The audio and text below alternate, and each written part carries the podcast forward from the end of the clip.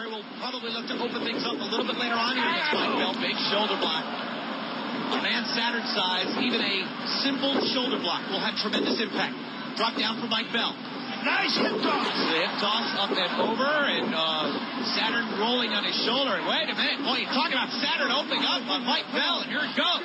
Wow. You don't want to make Perry Saturn. Oh, man. Oh, right on his noggin. Ow. My goodness.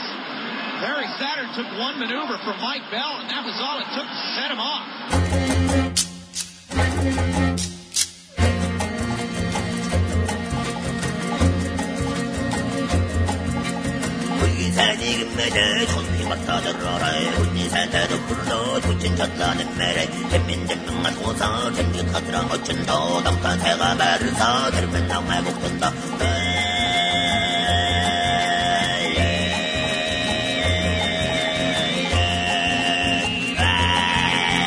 Have you really seen 800 movies this year? Yeah, I fucking have, and it's That's awesome. sad. What's the No, What's no, the single best one you've watched? Just name Sa- just name one quickly. single best one I've seen is fucking Malcolm X. Malcolm X. Cool, cool. All yeah, I right. don't know. It's, it's Never it's seen great. it. Never Oh, seen it's it. it's it's great. Cool. I have a thought to open the show. All right. Let's hear the thought. Okay, so uh, last Sunday I watched E uh, E two Mama Tambien. I love it. I love it. What's the uh, Cuaron? Yeah, Alfonso Alfon- Cuaron. Alfonso Cuarón. Children of Men. I watched. Uh, let me say, I watched Children of Men right at the beginning of quarantine. That's Brutal. Brutal. Now I have two thoughts. Okay. Um, so they connect back to things we've talked about last weekend previously. So first one is, this is an Oscar nominated movie with With comment. com in it. Welcome to Wrestling is Gross. My name is Bucky. My name is Siobhan. Yeah, Now, I'm surprised you didn't think of that one. I like that Uh, movie yeah, a lot. I had seen it, so I didn't. Uh, uh, but then I see it the fucking day after, and I'm like, oh, Huh. there's Diego Luna and Gael Garcia Bernal jerking off on the diving boards together, yeah, and of course. and one of the two or both plop into the fucking. yeah, they show it. They show a little drop. Welcome if you're welcome to the Cumcast. Um, man, There's also yeah, there's like they there's- don't they they also like make out. Oh, spoilers for Y Tu Mamá También. They the the two boys have sex with each other. Um, it's a, Well, a, they are. It's a it's a freeway situation. it's an you Eiffel? Tower where the dudes kiss. Yes. A- now my other great way to thought is it. related to individuals who look like Jordan Oliver Oh, because God. Diego Luna looks in that movie looks like Okay. Jordan Oliver. Just to say that he looks like a young Taichi. I like Diego Luna. I mean, Gael Garcia Bernal's the the superstar there, obviously, but Diego Luna's a good fourth build type. Um, yeah, You I, know, uh, I think it's time to reunite it. Not not for that movie because the end of it is sequel seen the movie, uh, but you don't need just No. just do E three E three Mama Tambien. That's what's next. just to reunite it and just do it like some fucking uh fucking Kurosawa shit. Everyone's back. Not the same characters. Doesn't matter. Sure, It's- sure.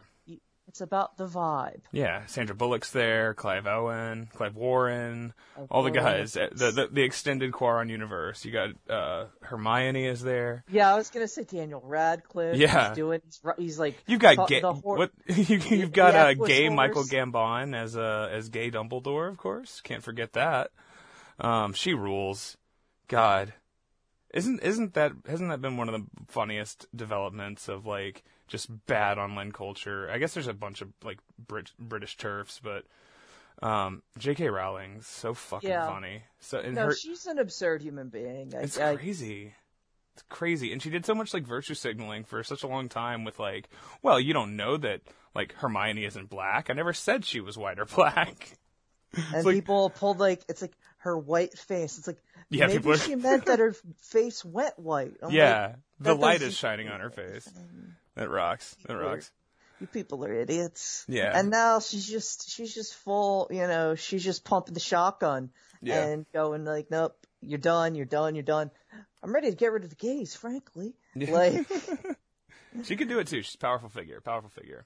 Um, Harry Potter fans that are sticking in there, even to this day, are almost as powerful as wrestling fans. Um, yeah. So what are we doing? We're doing Squash World.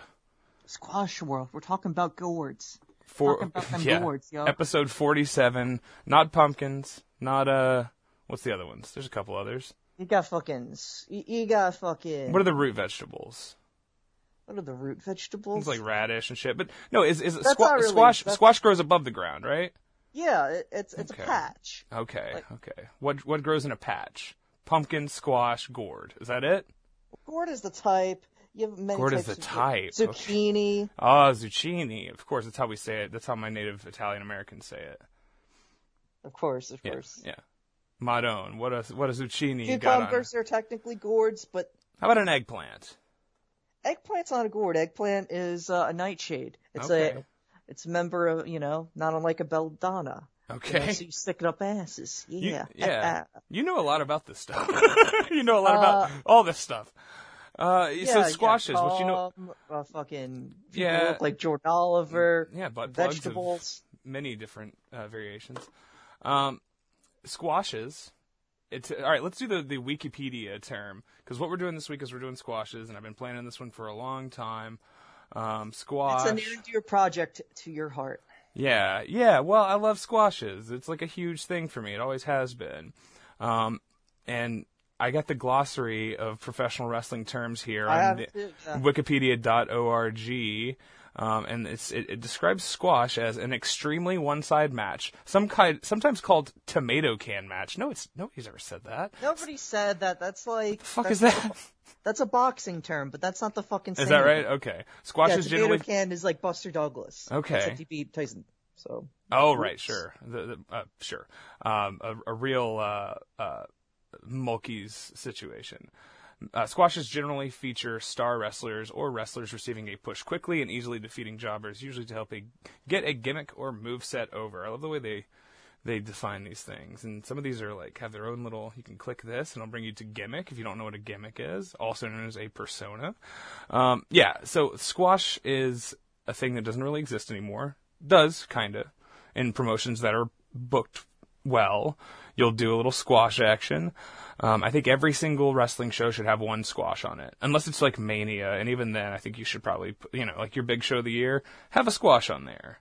Have it look like it probably won't be a squash, and then you're bringing this guy back next month, so have him just destroy, you know, Trent, or well, I guess it wouldn't be Trent now. Yeah, Trent. Have like a Just resign Trent and have him get his ass beat by Big Show. Fuck yeah, it. yeah, yeah. I, like I, it's a, it's the type of match that Big works. Show. Yeah, and then he comes, and then he just knocks him out, and then he throws him for the announce table or some shit. Yeah, it's a it's a great format to just like, especially if you get like a returning guy maybe, um, or, or or if they got a big match coming up next month or whatever. You you put him in a match with a, a guy who is half his size, pasty white skin, wearing generic tights. Sometimes they're just wearing like jeans and a t-shirt, and uh, you just ha- you tell the tell the star go out there and take some liberties.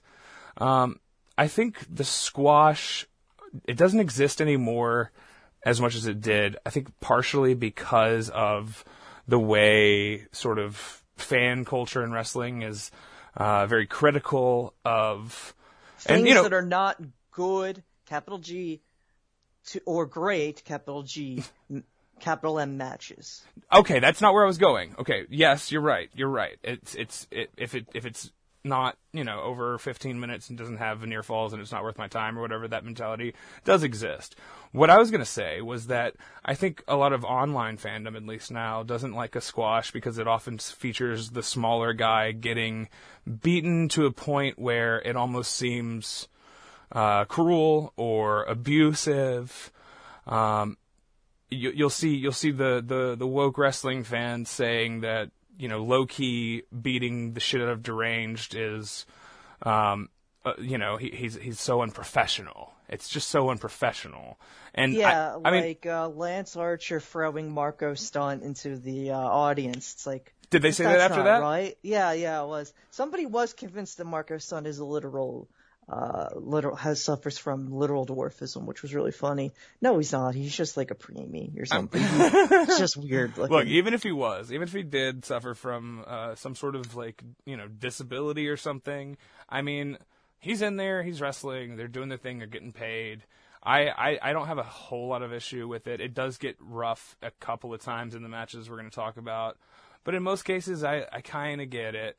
Um, we'll we'll get into the minutia of where the line is and who's crossing it. I guess. yeah. Yeah. Fuck, that's a Is there It's a one? Late, it's an early December kind of day. Anyway, Absolutely, absolutely. Uh, the weather outside is somewhat frightful. Um, the is there? Or, so we, we're doing eight matches today. We're gonna burn through them. Um, in theory, is there a match we didn't cover on this that sticks out in your mind as like here's a here's a here's a case where the the star may have gone too far? You have anything off, off the top of your head? I was thinking like mean- Ian versus Peter Be Beautiful, which we've talked about on the show. yeah. Uh, Ian Rotten, of course, from like King of the Death Matches 01, just beats the shit out of him with a ton of like tack bats and th- obviously the Mike Levy incident doesn't really count, but it's sort of in the same ballpark if we're going to go to the one extreme. Do you have anything like that that you can think of? This will sound cheap, but no, and not off the top of my head because the idea of it is, I I just expected it. It's the idea, you know, like the Steiners or the fucking acolytes. That's what they do. They do that with everyone. And they were over because seem- of it, partially it because of it. doesn't it. seem like they're doing it any worse to this specific person because they can. It's just what they do. That's what they're Now, paid to do. Now maybe like the idea of like oh they beat the shit out of like Rene Dupree or like Sure. like not a squash but everyone beating the shit out of uh poor Daniel Puder. oh, yeah. Rumble that one yeah, time. that's a brutal one. That's a good example of not a squash, but also definitely. I, I, Liberties. yeah, I, I, and I don't. City. I don't love that mainly because it came as revenge for him getting one over on on on their guy on Kurt Angle On a on a pussy like Kurt Angle. yeah, yeah. So I, I, mean, Daniel Puder's a sell. hero, uh, an absolute hero. Yeah, that Uh, was awesome. So I don't have the dates on these. Um, I got- Yeah, fuck that shit. Fuck yeah, that. I get. I'm gonna give an estimate probably. Um, we're gonna start here with one of the most legendary squashes. Now you've seen this before, right? Yeah. All right, this is this is Sid Vicious uh, versus Lee Scott. This is from, I believe, sometime in 1990 WCW, or maybe it was still no, it was WCW by then, right? I think so, yeah. Uh, Sid is accompanied to the ring by Teddy Long, looking sharp, and uh, Dan Spivey is here, and they keep calling him Dangerous Danny or something, which I don't remember that being his name. Yeah, da- Dangerous Donald. Sounds terrible, you know. Uh, it's it's just just call him Dan Spivey. It's Yeah. just to make up for the the fact that this guy, and then it's like you got Sid Vicious, and it's like, oh, uh, you got Steve Jones. like, no, just, I mean, well, Dan now- Spivey was never. I think his name probably did hold him back a little bit, right? What Dan Spivey had a little run there in WWF as the what Barry Windham's replacement with yeah, uh, the U.S. Express. in the U.S. Express with Mike Rotunda, um, who I'm actually looking at a picture of right now because I'm still on that Wikipedia That's page. a man who kept changing his name, who, who preferred to have his name as Mike Rotundo, though. I mean, that's Yeah. like a weird way to go for thing for it to be, but it's you know, Yeah, we're I don't know if I'll ever get to to the the weirdness of Mike Rotunda. He's not a guy. I I mean, he's fine, he's good, but you know, not a guy. He, he gave birth to the Fiend, so I mean, he's an important figure for that, if nothing else. the, yeah, the, he gave uh, he gave us the Fiend, and he gave us Bray Wyatt. Yeah. Well, and, well, Bo and what Dallas is a fucking fiend. he gave, yeah, he, he gave us Bo Dallas's uh, Jericho podcast episode where he talks about how he believes in flat Earth. That's pretty cool. That's Sandy Hook is a work. That's Okay, so- oh god, that's what he's oh god. Boo, Boo Dallas. I call him Boo Dallas because He's I a dumb boo. guy. He's a He's real stupid, real. yeah, He would be great on like uh, Rogan podcast, which I guess Jericho is just Rogan for the wrestling world. Um, so so Sid's got some chaps on. I now I don't really remember Sid in chaps. Sid is not a chaps kind of guy. Like No. what kind of cowboy is Sid? The man is from West Memphis. Do you rem- do you remember him wearing chaps ever? Not really. Like I think this is it's such a weird Okay, so I'm trying to remember off the top of my head. Now the skyscrapers are kind of a strange team. Um I'm trying to remember if it went that the original the original team I think was Spivey and Vicious and then they bu- bump Spy uh, Sid up and they replace him with Mean Mark. I don't fucking know. Okay. Well, and then Sid teams with Stan Hansen a little bit somewhere after this too. I want to say, or maybe just before this. There's The Mean Mark iteration is after. Okay. yeah, that makes sense. That makes sense. Yeah, it's so this is this is maybe late '89, uh, early ni- early '90. Um, Lee Scott is wearing tiger stripes. Looks cool. Uh, looks like a cool jobber. He does not have a cage match profile, which He I was, doesn't. That seems ridiculous. yeah, because he's in. He's like a legendary job guy. If you look up Lee Scott versus on like just like that, Lee Scott VS on on YouTube or Dailymotion, you're gonna find a lot of matches where he just gets the shit kicked out of him. Um, and this is a legendary match for me. Me and Ty, uh, who is now out of the hospital and going back to work today. Hope you're doing well, brother. Yep. Um, I was thinking of Ty, of course, because famously my favorite match is uh, Sid versus Lee Scott. He's got it in his fucking biography, his profile on Twitter. It says, "My favorite match is Lee Scott versus Sid" with a link to it. And it's the fucking one Ty of the mo- has the Mamba mentality. as you know. absolutely, absolutely. Um, so yeah, I remember me and him watching that together, and then you know, I think me and him have probably watched this match together three or four times over the last ten years of our friendship. Um, Lee starts this match by uh, running into a shoulder block and not bumping, which is. I mean, I don't. Maybe that was the plan, but that did not seem like a good idea. And then Sid kills him with this lariat. That is, uh, he does a full head head bump 360 off of it. He does the shooting star bump, basically. Yeah. In in like 1990, like this is all right. So this is a bump that you see a lot in like in wrestling now. You know, you've seen how many fucking Okada rainmakers have you seen where a guy took this bump? But I don't think Lee Scott was trying to take that bump. I think he was trying, Trying to take. do yeah, a, a standing shooting star press. No. He was going for a standard back bump. I'm pretty sure, and he did not have a choice. Uh, just a brutal, brutal fucking thing. And then this, uh, uh, again, most of these matches are gonna be two or three minutes. We're just gonna run through. I want to talk about the jobbers, and I want to talk about the stars and what we think of them, and and if they mistreated these people. uh, and we're gonna get to the first one of those because Sid uh, lifts him up with a gorilla press and walks to the edge of the ring and just throws him over the top to the floor. Uh, now there is some light padding on the floor. Would you say he landed on his hip? maybe, maybe yeah. Like I would say he landed hip, elbow first before he like he hit his head. He could have hit his head. Right. So maybe that's better. I don't know. I don't. I, it's it's it's a complete. So what we're talking, Sid is uh, almost a legit seven feet. He's got his arms fully extended. So let's say eight feet off the mat is about where Lee Scott is is sitting at this point. And then what? f- About four feet from the apron to the floor. We're talking about a twelve foot, just sheer drop. N- nothing to slow him down. No no fucking like. There's no technique here Yeah. he just goes, and when he hits, uh, Dan Spivey's down there, and he's like, he's like got his arms out, and he's like, "What the fuck, dude?" he's like Yeah. literally saying, "What the fuck? Why did you do that?" it's great. It's We great. have Paul ha- Paul E. Dangerously on commentary. He gives a Yeah. yeah, yeah. He's he's having fun. Yeah, he's uh he's he's gross. Pauly twenty four year old man. yeah. Oh yeah. He's yeah. It's crazy how young he is here. It's crazy that because he was born like a 45 year old. Yeah. yeah, so Emily observed that uh that Lee Scott r- resembles like a jockey. He looks like a you know, like the the 4 foot 11 inch Yeah. guy who, who rides the horses. Um and that's definitely what Lee Scott's got going on for him. Uh, Sid goes back out and does another. He lifts him in like a. All right, so he, he goes out. He picks him up with another gorilla press and throws him back over the top into the ring. And then we get this sort of. He lifts him with like a crucifix, uh, you know, sort of like a razor's edge or whatever. Um, and he does this sort of spinning whirly gig thing. And Scott's Lee Scott spins in the air, like he's like floating, and it it, it looks like he like. I don't know. He's like spiraling through the dimensions, you know? Yeah. He, he looks like he. Oh, also he looks like he's got a. Uh, did you notice his dick? No, I didn't notice his dick. I wasn't looking at his dick. I was looking for his dick, man. When That when he that well, ain't that ain't my game. we gotta we We gotta never get talked about dick on this podcast. Yeah, that's that's right. That's right. Well, here we Um, are. You could see he's got a he's got at least a chub as he's lifted up in the power bomb position, and I would imagine it went, you know, full hundred percent hard the second he fucking smacked against the mat after f- traveling through time on his way What down. would make a man a jobber? Interesting thought. Yeah, yeah.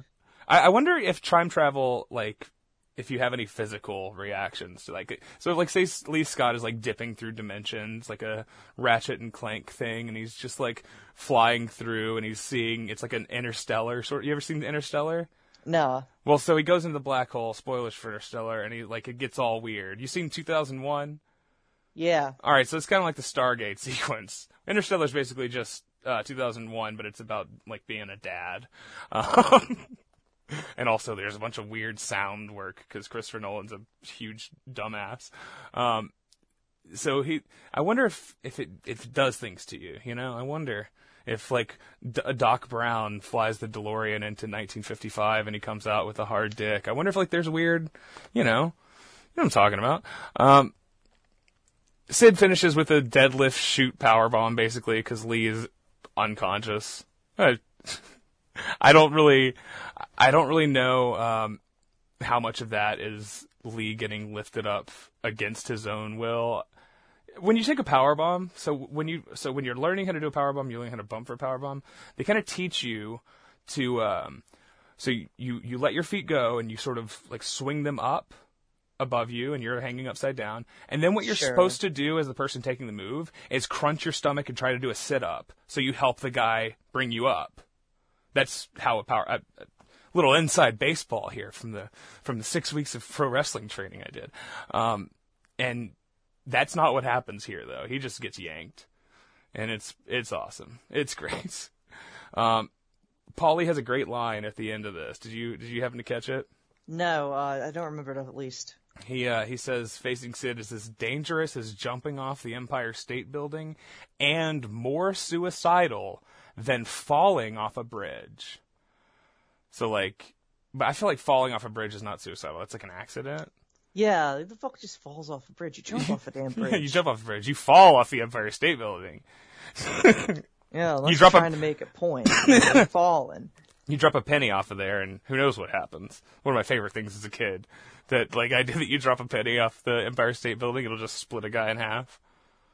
always- Yeah. I always wanted to try that.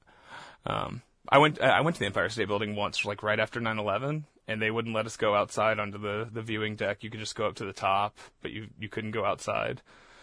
So I didn't get a chance to try it. Seems like at that point, you know, the ho- you know, the horse is uh, out of the barn. You know, what are you gonna do? Try and blow it up from fucking outside? From the yeah, it's the No, least efficient way to do it. That's not going to be as useful as blowing it up from the inside. Yeah, yeah, absolutely. Like they did Tower Seven. Yeah, hypothetically, this is all. Uh, I've never considered uh, blowing up the Empire State Building. Yeah, yeah. of Chrysler course. Building, maybe that's a different story. But What do they got in there? They got cars in the Chrysler Building.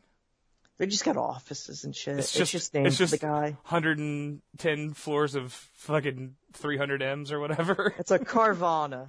Like one of those Carvana, big- okay. Have you seen those? Yeah, things? yeah, the elevators. are- yeah, those things are sick, dude. Those are so. Awesome. Those that- are ridiculous. Yeah. the, uh, just- the isn't the end of uh, uh, Baby Driver and doesn't it have like car elevators in that I don't know. the movie where the entire cast has now been canceled? Yeah, it's very. yeah, but Jon Spencer, Jon Spencer Blues Explosion, very good, very good song. Um, so yeah, Sid is a Sid is a, a squashing ass dude. Um, I, I wonder how his '96 squashes look. I, I want to know if they had him beating up the Hardys. That surely that exists, right? When he came back in in '96, Yeah. 95, 96 actually. I'd like to see some of that. I like Sid. You like Sid? I like Sid. Sid is always fun.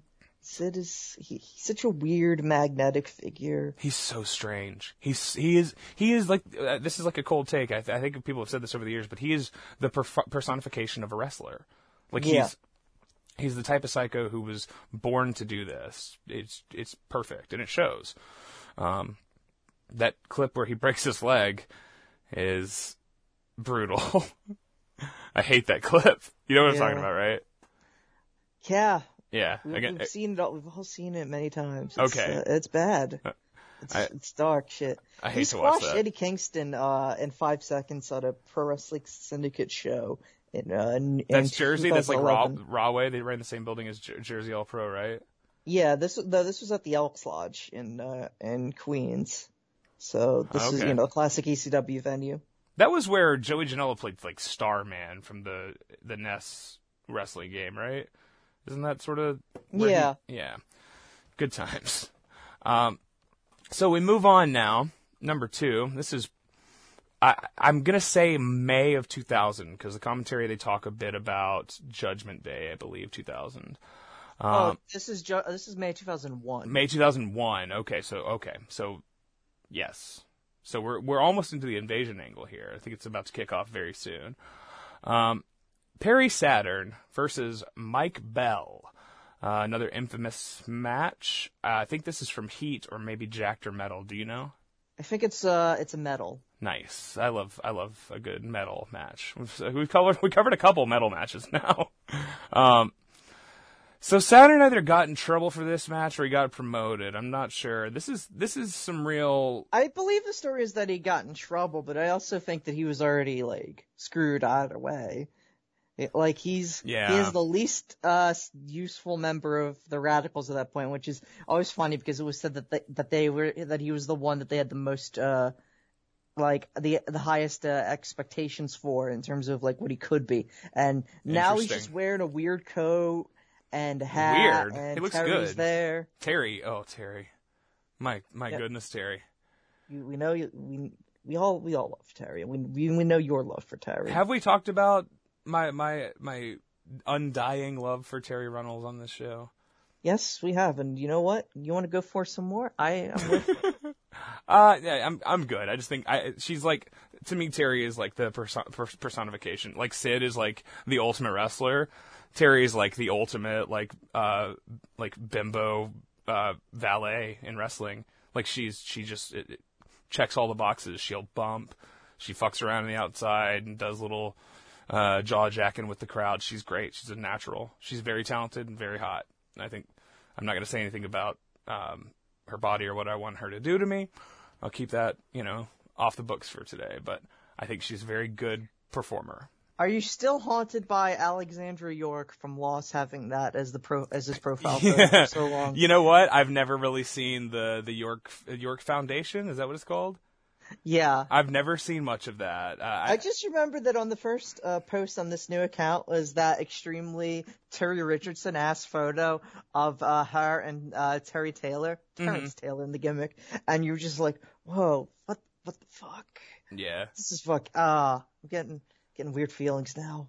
yeah. It's a gross photo. It's great though. for people who don't know, Loss, the uh, proprietor and creator of Pro Wrestling Only message board, um, has or had for years.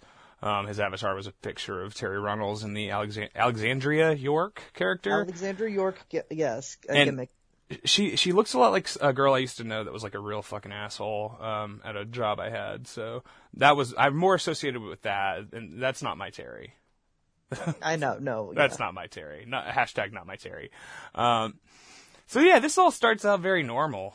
Um, seems normal, and then Yeah, yeah. Mike Bell was like in an ECW semi-regular. The idea that these two would have crossed paths is not impossible. he does have a cage match too. Yeah.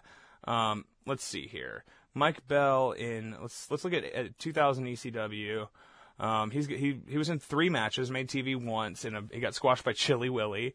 Um, Love Chilly Willy. yeah, sure. He he he wrestled uh, house show matches uh, against Michael Shane. That's interesting. Always forget he showed up there towards the end, and then uh, Balls Mahoney. And uh, yeah, he, he I think he was bouncing around a little bit. He worked uh, some job work, and he he he had a three and a half minute uh, job match against Al Snow on on Jakked in December of 2000. And so yeah, he he was he was around a little bit. I I, th- I think he was a guy that they probably had some sort of idea about maybe sign him, send him to wherever. What, what was it? Was it OVW yet? I guess in 01? It yeah, it would have been OVW. OVW starting at of starting up, and then they still had the Memphis uh, territory. Sure, sure, okay. Um, yeah, and so I, I, I could see he's got a good body, he's got a good look for the most part. You know, you could see him fitting in as a low mid card kind of guy. He had the look of that type of wrestler in that era. Um, and then he fucks up a hip toss, and then he fucks up a front arm drag, uh, and then all that goes away. I mean, it's like the the hip, the hip toss looks alright. It's fine. The front, the arm drag. He look. I don't even. It just looks like like uh, Saturn lands on his shoulder or something, and it just you just you know. um, Yeah. I'm not having this. What's a I'm dumb this. move, by the way? The Japanese arm drag. I think it's like one of the fakest looking type of like you know arm takeovers. I, I've never liked it, um, because it doesn't really work, like physically. You can't throw a guy over that way, really. Um, you know, it's wrestling, but still, I, I've always thought it looked like shit. Just do a hip toss or an arm drag. Um, or an iponze or whatever, you know, do something cool. Do some cool Kensuke Sasaki shit, like kill a student. Um, so, so that's not what happens here. He doesn't kill Saturn, but he almost does, or at least that's how Saturn perceives it. Uh 'cause he gets up and immediately just potatoes him, uh, in the face and then throws him through the ropes in a, dangerously, clearly. Um, Bell clearly has no control of his body as he's flying through. And he somehow lands on the back of his head and folds up. He lands like on his shoulders, but directly on his shoulders, like he's taking a, like he's taking a fucking Ganso bomb. Yeah, a lot of pressure on the neck and the shoulders, I would say. Compression of the spine on the floor, and you know, n- you know, you don't know how you're going to land if you get thrown like that. So he's not really protecting him. I, I don't know if he tucked his chin that well. Who knows? Um, but the way his body like ends up in that position just really didn't make sense to me. I don't know how his legs ended up behind his head that way. It's just that kind of thing where you just, I think, um, the laws of physics don't take over because how you're feeling is, oh, wait, what the fuck is, why is he throwing me like this? Yeah, how how long does Uh, he is he even conscious of what's about to happen, and then what happens is not at all what he expected. That's the plight of the jobber, though, man. Like that's that's what you're that's what you signed up for, I guess. Um, he Saturn goes out and then picks him up, delivers this spine buster, this running spine buster, into the side of the stairs Yeah, in a way that clearly Saturn sort of rolls his body forward. So what hits first and hardest against the stairs is the back of Mike Bell's head. Um, and the stairs don't move that well. They don't, not a lot of, they don't go flying, you know. They're just kind of there. It's just kind of getting like slammed into, you know, solid steel. Uh, shouts Yeah. out to Daniel that's Um, the this is the kind of shit that's that that is like a little uncomfortable. Like they get back in and it it feels a little like maybe Saturn's calmed down a little bit. Um, he puts Bell in a tree of woe, goes to the floor, and and he's on the floor and he's pulling him, he's choking him, stretching the back out. And while he's doing it, Terri comes over and they just start making out. I thought that was pretty good. yeah. That's a And that's it also has the, uh, the vibe of Terri being like, what the fuck's going on here? Yeah, no, she's a pro. Like she's totally she she's been ringside for so many Dustin matches. I'm sure she knows what like cooperation in the ring looks like, and she knows that that's not what's She's happening. She's been a manager for 10, pl- 10 years. Plus Yeah, at least point. yeah, eleven probably. Yeah, for sure. And she's she's she's good at it, as we said. Um, maybe she's whispering like, "Hey, take it easy on him." As she's kissing him, I, I think that that's you know uh, Terri is like a, a, a true queen. I think maybe she's trying to tell him to lighten up a little bit in those moments. Um, we get in the ring and let's see here. There's a brainbuster. It's a good brainbuster, but Saturn doesn't like he could have Hashimoto'd him. He could have Yeah. dropped him Done head first. Sheer, sheer drop. Yeah, but he doesn't. He doesn't, and that's nice of him. He really could have murdered him on that, but he chooses not to. Um, and then he does a super kick, where he clearly took like an extra half step into it, and just kicks through his face. like, did you? Did yeah, you? no, that was notable, right? there was nothing to that that was like, all right, you know, make sure you bump good on this so it looks good. No, he just fucking kills him on it. Um, and then I guess he finishes with a pretty standard uh, moss-covered three-handled family credenza, which looks more like a just a regular fisherman suplex here. Yeah. Um, the the moss-covered three-handled family credenza. How do you feel about the move and the name? I mean, it's it's very goofy. Uh, it's all just obviously a, a reference to that one Jericho promo.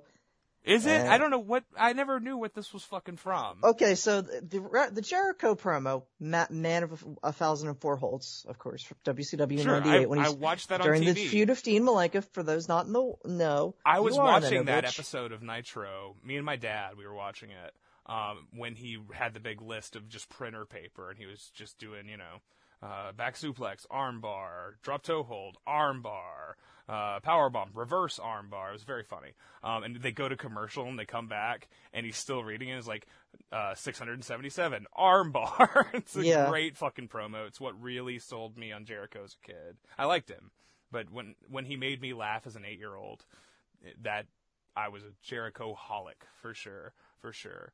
Um, so he- what did he he says? What does he? When, when does he say this? Does he say it? Is he making fun of Perry Saturn's move set? What is he doing? No, it's a reference to um to a Doctor to something from a Dr. Seuss book. I forget what book.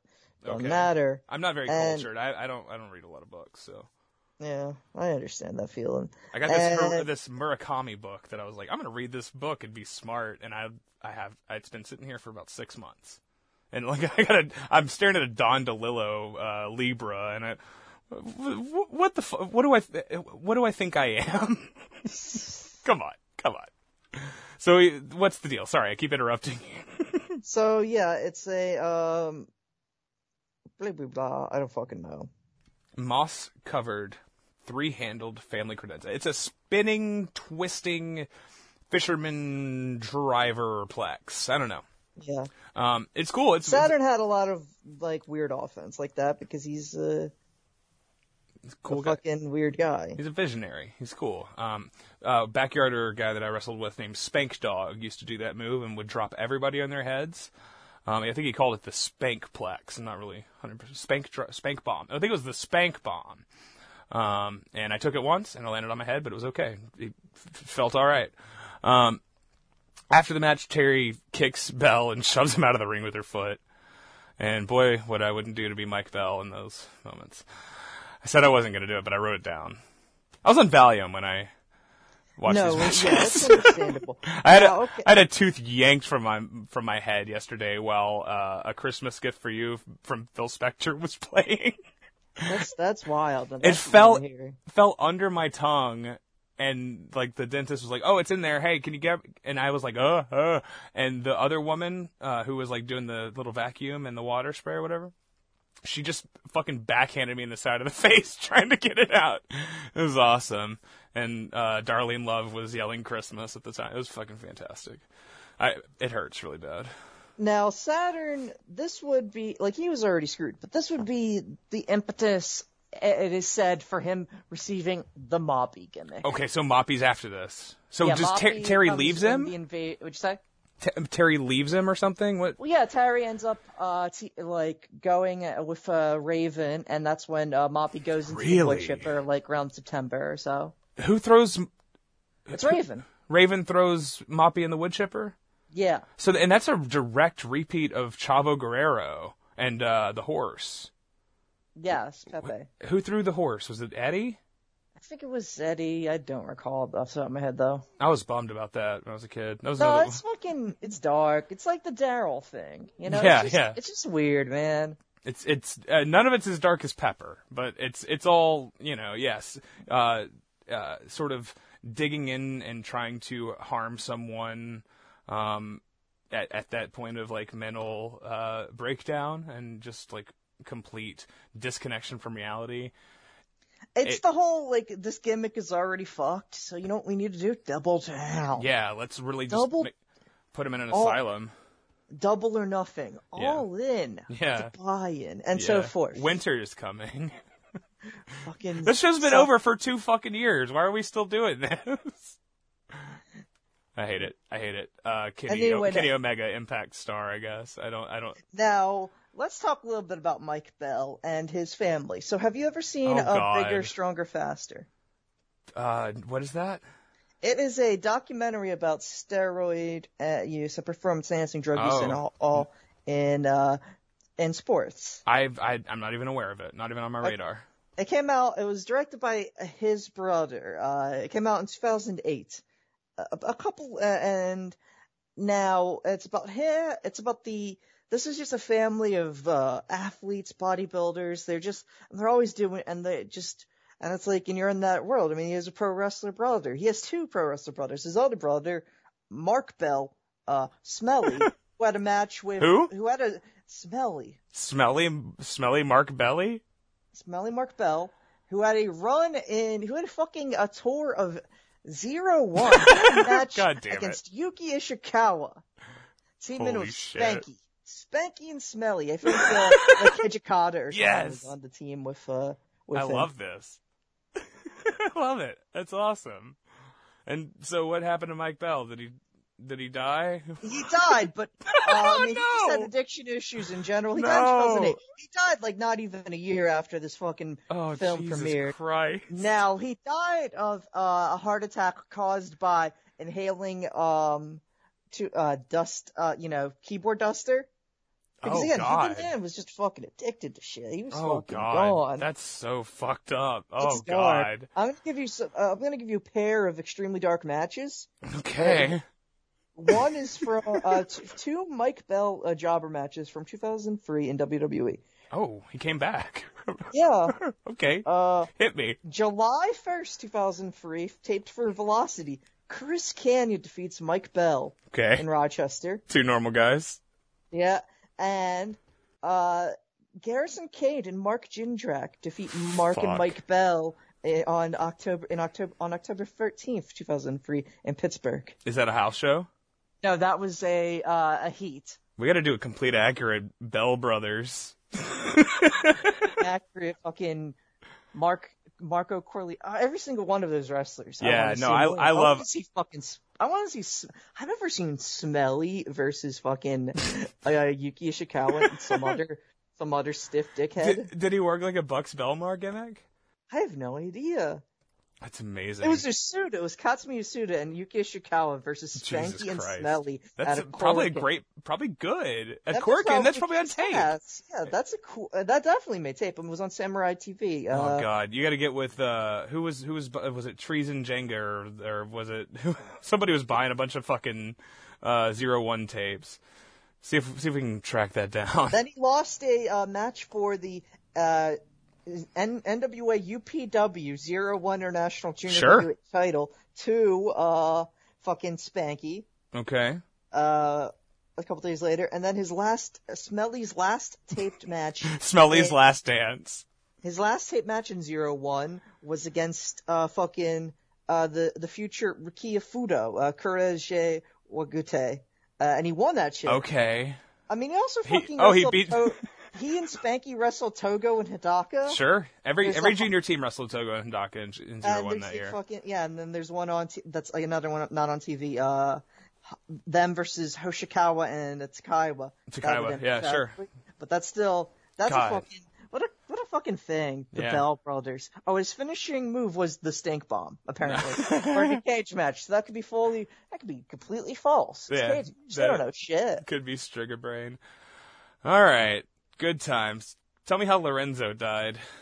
Fit Finley versus Lorenzo Lorenzo. seems extremely like he's dead now, doesn't he? He looks like a- guy.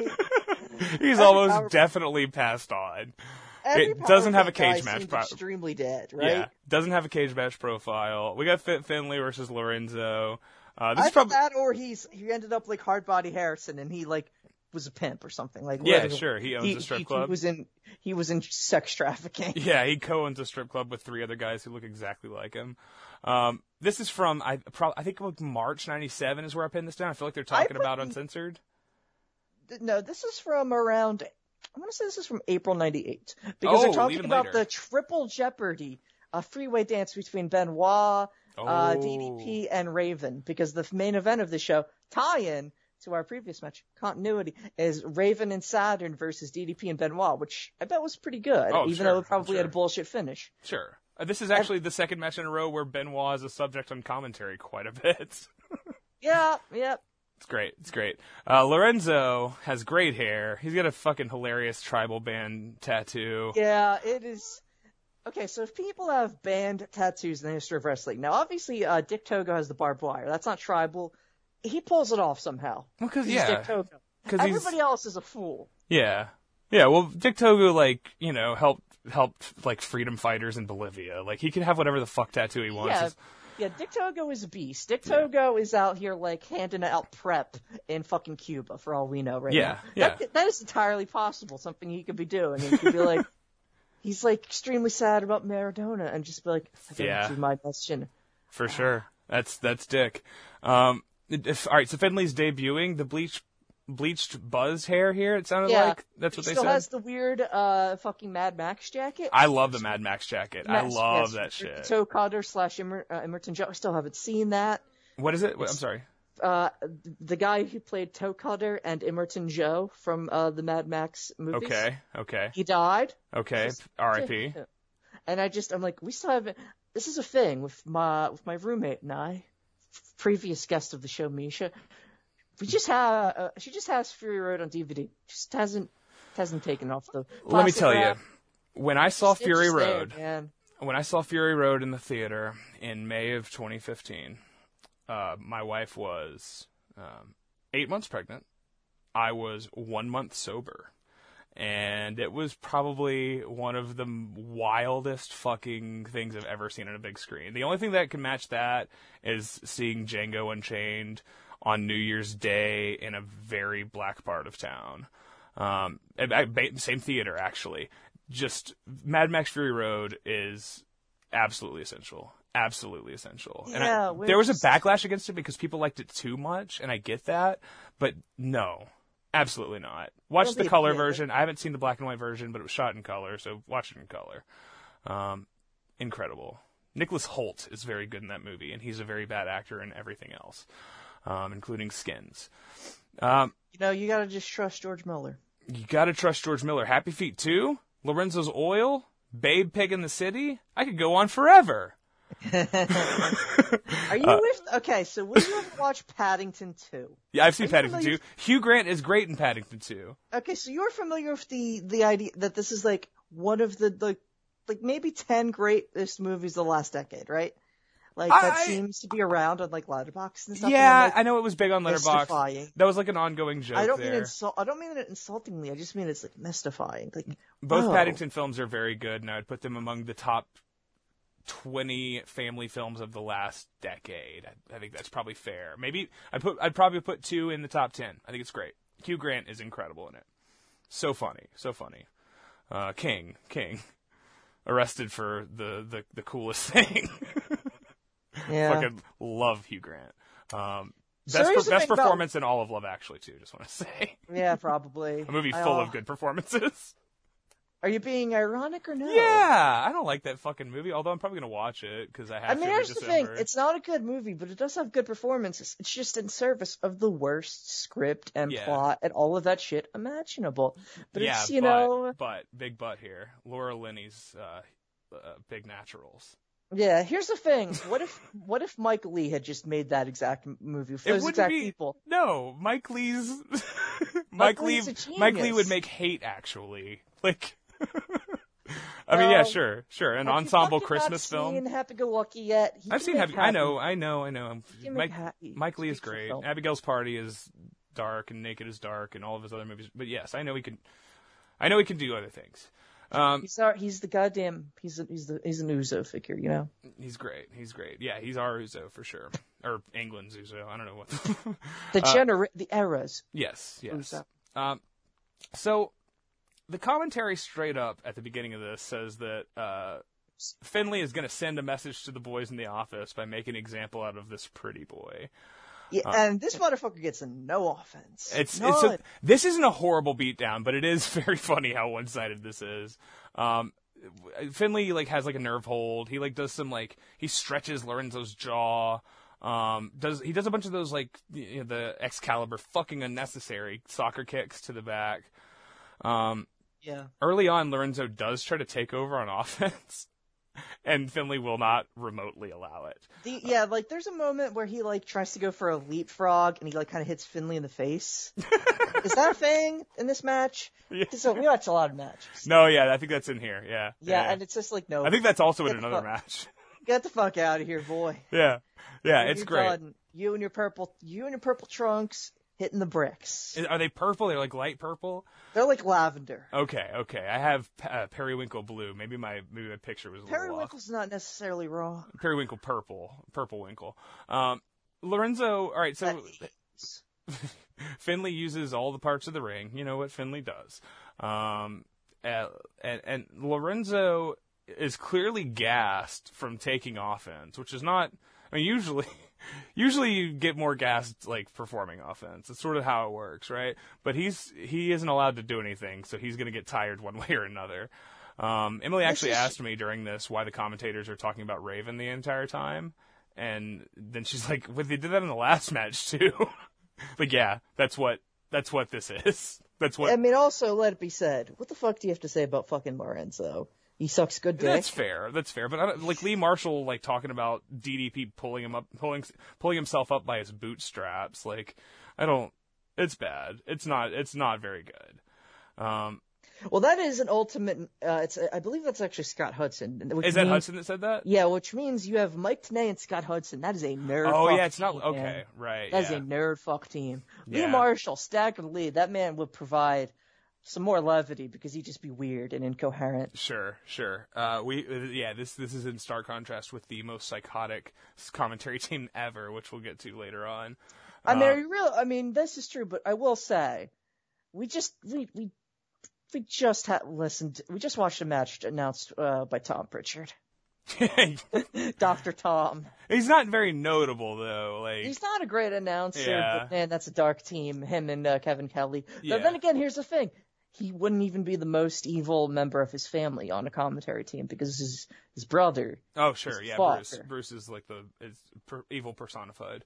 Um, so Finley, all right. So Finley keeps delivering those shitty little kicks to the kidneys. Whenever Lorenzo tries to grab offense, Finley just shuts him down, like with just like a palm to the jaw. Like at one point, he just cuts him off with a knife poke for like no reason. Yeah. Um, there's like a really impactful uh, Finley roll. He catches knees on a. He goes for a Vader bomb and catches some knees. Lorenzo gets the knees up, and then Lorenzo takes over with the funniest, shittiest punches I think I've ever seen. They, are they? They don't look closed fist. They don't, I don't know what they are. They're terrible. They're like sort of like if you know Booker T's punch, which is like an open hand. Um, it's like that, uh, but like the worst thing you've ever seen. Um, it's like it's like limp wristed, um, just like absolutely nothing behind them, and contact is uh, not even an idea here. Um, like he's like contact. What do you mean, like Jodie Foster, jo- Robert Zemeckis? Like he doesn't know what the fuck uh, throwing a punch is even remote. Working punch. I'm doing that. Yeah, yeah, it's- I'm it's not even working touching and I'm throwing a punch. it's awesome. It's awesome. And then, uh, so yeah, he doesn't really beat up Lorenzo too bad here. It's just funny how bad Lorenzo is. Uh, but the finish is Finley hitting, uh, like a head way too low tombstone where Lorenzo's head is like below the knees when he drops. yeah. It's, Lorenzo's just hilarious. His hair and his little armband tribal tat and his fucking purple trunk and He those just has- punches. he just has so he has he he's like Tony Nese, but you ratchet up like the gay porn star energy by fifty percent. you know, it's Absolutely. really funny. Yeah, absolutely. He Yeah, makes and he makes Tony Nese look like fucking Goldberg too. this man can't work. This man is not. This man is not. This is not a tough guy. yeah. This is a guy. He, this is this is a Furio to say the least. yeah, he's got a. Furio. He's a Fur. He's definitely a Furio. Furio's impotent. He was a hard ass in Italy. He came over here and he fell in love with a woman twice his age. He's a bitch. Uh, drawn. Yeah, like this woman drawn like doing sketches of her ugly son. Yeah, the Furio uh, Carmela storyline is one of my least favorites on the show on The Sopranos. For people who don't know what we're talking about, it's, it's fair if you don't. Um, yeah, Lorenzo sucks. It's very funny, very funny. Fit Finley is the man. I bet there's. I, I'm sure there's. So the thing with Finley as a squash guy is I think he might be too professional. No, yeah, he's He's I mean, got too much of- respect. there's always a. It's been said that like in his mid career, like in uh, the like the early '90s in Britain, and he would take up a lot of a match. That's been said, but I don't. I've, I've been seeing that, and that's not a squash. That's just him, be like overdoing a gimmick with like the uh, Princess Paula shit and all of that. Oh right, yeah. I've, I've only heard about that stuff. I've never really watched. Uh, yeah, I've seen it. I haven't seen it either, so I can't can't Yeah. speak to it. I him just, and uh, like Res- Reslo. Is that the name of that promotion? Reslo, yeah. Yeah. Is that in Ireland? Where is that? No, no, God no. That's in uh, Wales. It's in Wales. Yeah, I say God no, but OTT is in, is in Ireland, so I just I just rebuke it. sure, sure. Rebuke. Um, Get out of get out of my land. Sure, sure. Um, all right, so we got uh, we'll move on to uh, this is so this may be the most competitive guys. most competitive match on this sh- on, uh, that we're going to cover here probably, and, and Emily noted that um, we got Masanobu Kurisu versus Shoji Akiyoshi from M- FMW MFNW uh, FMW. Motherfucking frontier martial arts. Yeah, that's right. MFFMW. Uh, we're talking December '89 ish, like one of the Yeah. earliest, uh, one of the earliest FMW shows. Um, and Shoji Akiyoshi, I didn't know until I was doing this thing where I was like, I'm gonna go to everybody's uh, cage match and see who has a cage match and who doesn't. Didn't realize that's Jado. That's a future Jado. So Knows yeah, a lot about Jado. hell yeah, of course. That's for five people who know what I'm talking about. Um, Fester SMF. Yeah, Uncle Fester. Uh, so this file immediately starts with Kurisu doing stomps. Somehow, we're, I think we're going to cover every Kurisu match on tape on this show. We should. I mean, yeah, but-. But we haven't, we didn't mean to. It's just, it's just happening. It's slowly happening. Um, Kurisu's doing stomps. They do a little mat work, and uh, Jado gets him in like a head scissor hold, and then we just clip away from that. This, this is about three and a half minutes of a seven minute match. Yeah, it's very. It's it was a it was a. I mean, this is like a t- uh, a tournament condensed down to like a buck forty or so an hour. An hour Well, this 40 is also a time when they would they would cut they would do these clipped matches just to fit everything on one two hour VHS. Tape. exactly like this is just this is not that important of a match. Yeah, but You it's really good. the- you want to get to the meat of uh, uh of the sandwich. You want to get to the heart of the matter, Yeah. which is Masanobu Kurisu uh, punting uh, the future Jado right in the fucking face. It's so sick, right in the jaw. Um, he gives him an insane headlock takeover, which I love a shoot uh, headlock takeover on a guy smaller than you. That's super funny. He's just stomping his head. Um, I- we get maybe the lowest angle camel clutch I've ever seen, where he's literally just sitting on his back and yanking his chin. just Kurisu is just an asshole. He's a fucking asshole. Um, but Jado gets offense here. This is competitive, right? yeah. He's got some good headbutts. Yeah, he throws some headbutts, and then Kurisu's like, ah, fuck you, bitch. And then immediately just starts throwing even better headbutts back. But I mean, Kurisu is, Kurisu is, is a professional dickhead. Like, the Yeah. point is definitely, like, I don't, I mean, he wasn't one of Onita's kids or anything, so Onita just being like, Kurisu, do what you want to do. Where did I he got come other from? shit to think about. Machado? No, Kurisu. Where did Kurisu, Kurisu come was, from? um, okay, so I want to say that he's, he, I mean, he, he was, he was an All Japan guy with Onita, Okay. and he had sort of uh, fallen into whatever, and then it was like, feel like I'll take, I'll take my shot for this. I believe he also, I, I believe he actually started out, um, in New Japan, but I'm not 100% on that. Yeah. oh yeah, seventy two. He's got uh, on. He's got a uh, some listings on Cage Match. Um, seventy two in uh, in New Japan. How about that? Yeah, and he's just, he's just a, he's just a fucking dick, and it's Yeah. great. So he's a seventeen year at least veteran at this point, and uh, yeah, he had worked the late the mid late eighties in in All Japan, and so yeah, he's he's a guy that is just he is the great he is like the old grandpa wrestler, you know. Even even here where he's probably like in his forties, he wrestled he wrestled at uh didn't wasn't John uh, another spammer at this show in Mexico, the Expo Museo in in 2018, where it was Kurisu dealing with Okamura and Felino against Villano Four, Solar, and Mano Negra. I'm pretty sure John was at that show. I yeah, I've definitely seen this, and it's, it's and he's just like this old man wearing sh- uh fucking jorts with like like a fucking weight lifter belt. He Yeah, looks like such a- 72 years old at the time. and he's such a fucking badass, so it doesn't matter. It He rocks. kicks- he's such he's I should a watch fucking, that. I should. I, I know that. I know that there, there's like a, a you know He, cell phone. he footage of looks that. old, but he also looks like a he looks like that much of a motherfucker. He looks like he, he looks he, he's doing some Eastwood shit, you know? Yeah, Takeshi Kitano in his later career, sort of shit. Uh, Beyond Outrage 2 or whatever.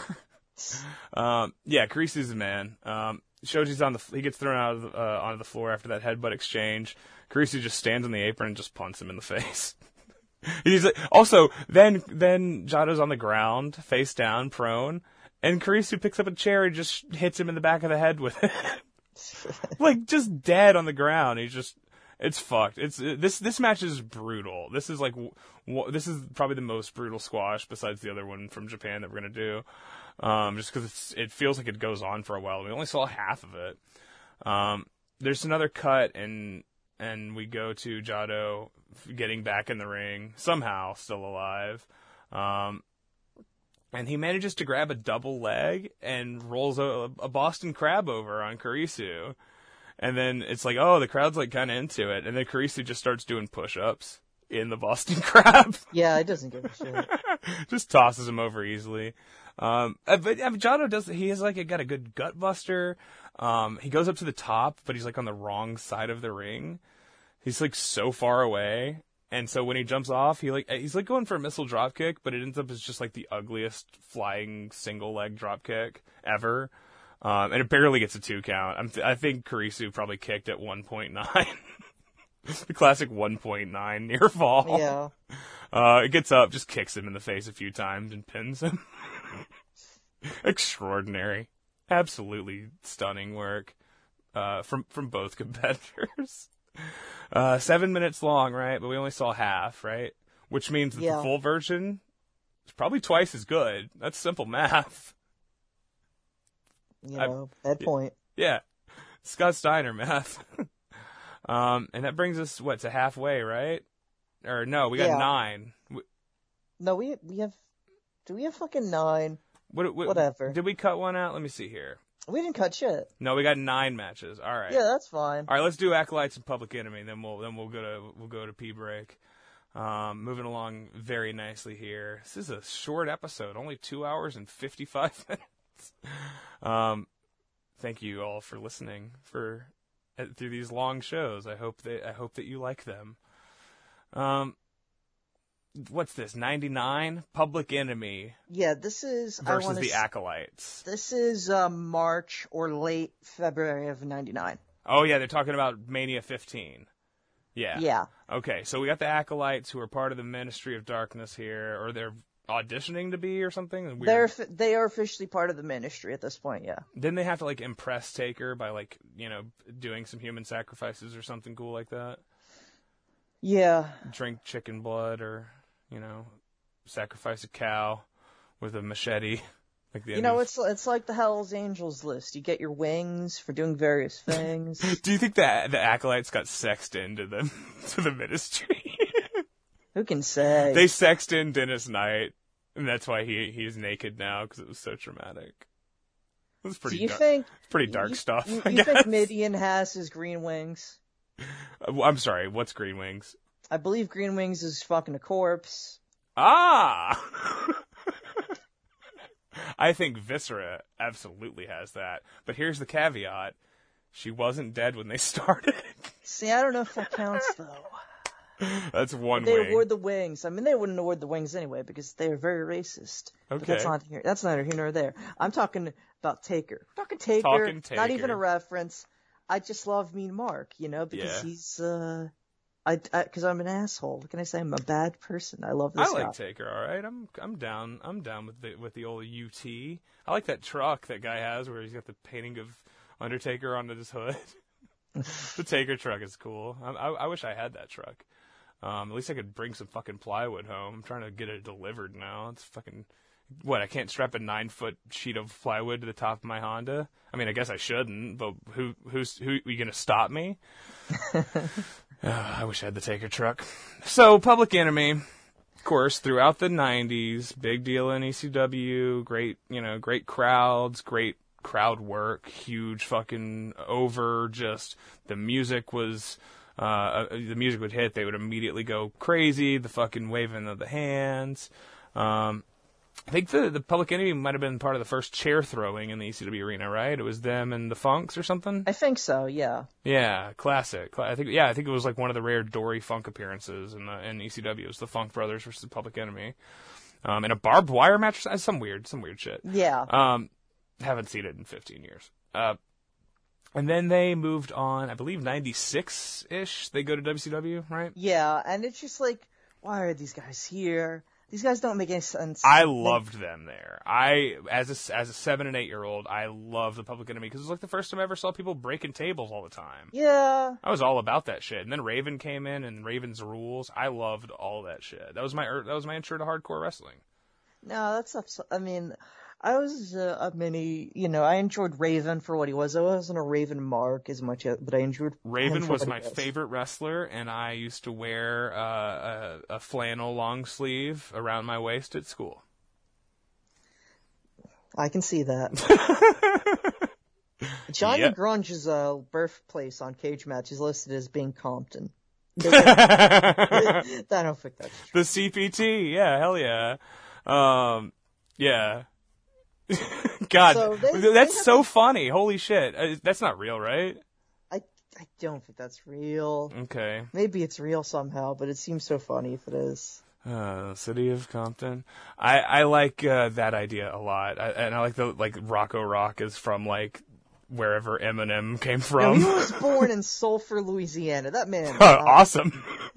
Sulfur. They named it after the smell. Great, great. Sulphur. Yeah, Uh, I live and near a uh, Dupont so, plant. so they have an extremely bizarre, short-lived uh, WWE or WWF run. How many What- matches did they have? According to Cage Match Seven, Oh, and that includes house shows. they didn't work a damn house show. Okay, okay. I should probably bring this up. I'm interested. Um, did they ever make Raw? This is on Heat, right? Yeah, they made Raw t- uh, at least twice. At least twice. Who did They made it. They made it in terms of um, they were on. They had two matches on Raw. Okay. Public Enemy, Career. Here we go. This is the best part of the show and I'm looking shit up. 99, WWF. Okay. So this is this is actually the third of six matches. So they had a they had a job for the rest of the month.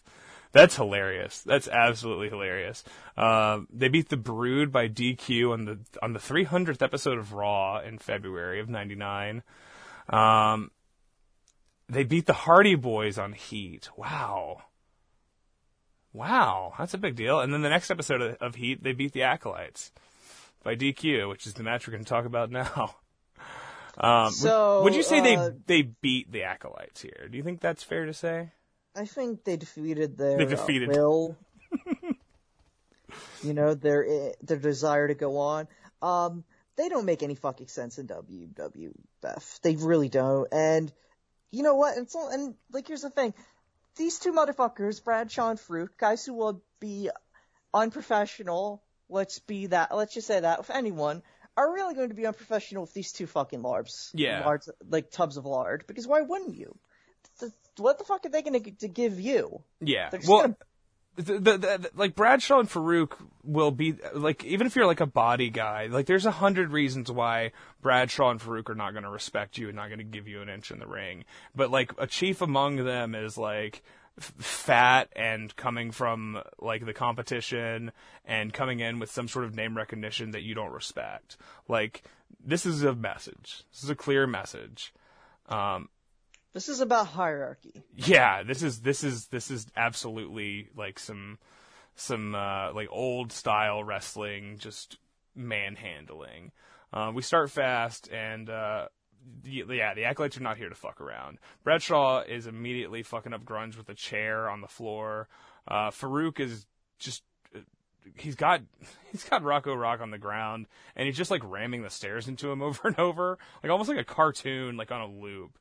Um, they do like a, a double power bomb on on Rock, and Kevin Kelly says we might not ever see Public Enemy again, which is very funny because I don't I don't think really anybody noticed when they left pretty soon after. Um, yeah.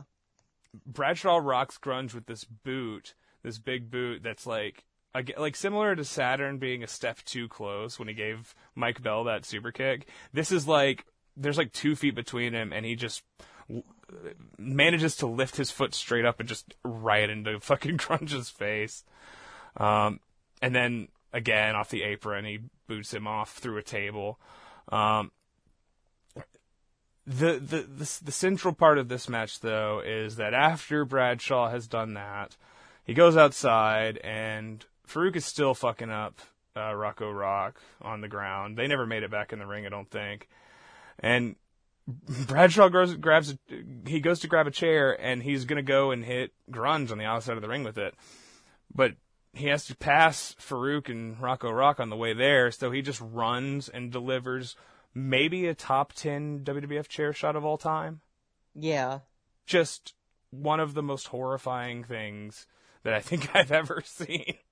There's a lot of stairs uh, shit in here. Just throwing stairs, that just hitting them with the stairs, picking the stairs up, just like conking a motherfucker's skull in. Yeah. You know. Yeah, It's not great. the not the safe version of a of a stair shot. Um, that it's just like hitting him with the, hitting uh, Grunge with the two halves of the table they put him through the stairs. Grunge gets like big booted for no reason. The ref is calling for the bell, even though this seemed like a no DQ match since they had a table set up before the match. There's like a dozen chair shots before he calls for the DQ. Yeah, this is like this. This is like a no contest, not a. Like, yeah, It's very strange. Yeah. It's also like, huh? I guess. I guess didn't I didn't know what was happening.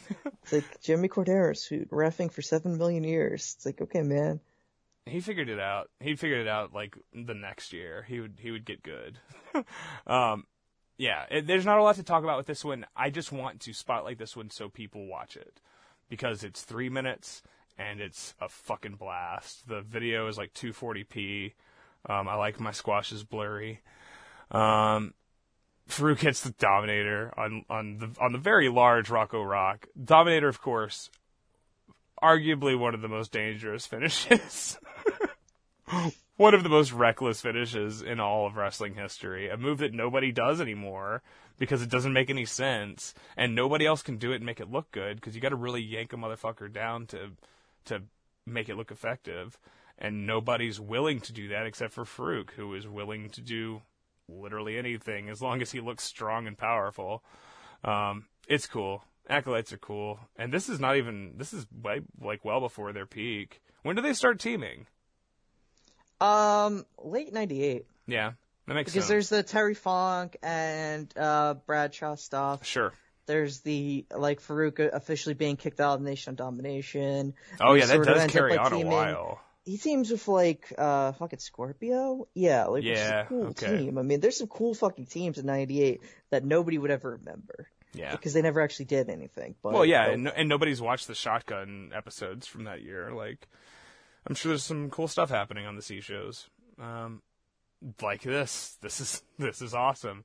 Um, they leave Bradshaw still throwing wood and chairs, and I think he throws this. He tries to the stairs in the ring and yeah, fails. it's just a really. This is a great uh, example of what what it, what it means to Bradshaw that ass. Um, Yeah.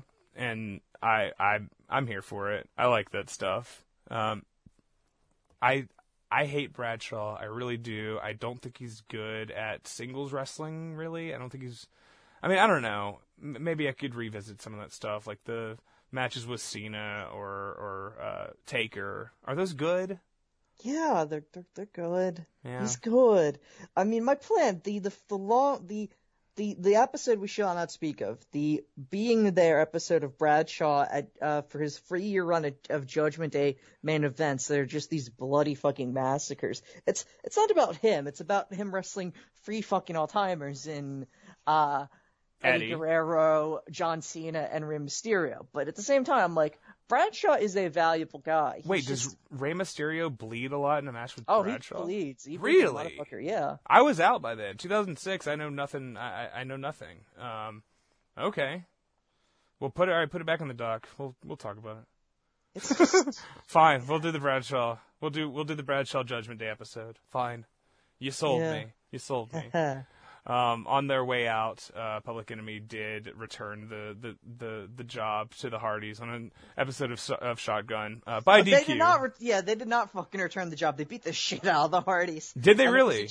Yo, yeah, it, it's extremely unprofessional, and it has incredible like these guys are gone. Oh, we'll write I that don't down. think it, I don't think yeah I don't think they get fired for it, but it's it's very unprofessional. well, that sounds awesome. Volume two. Uh, Squash World is going to be an ongoing series. We'll do one of these a year or something.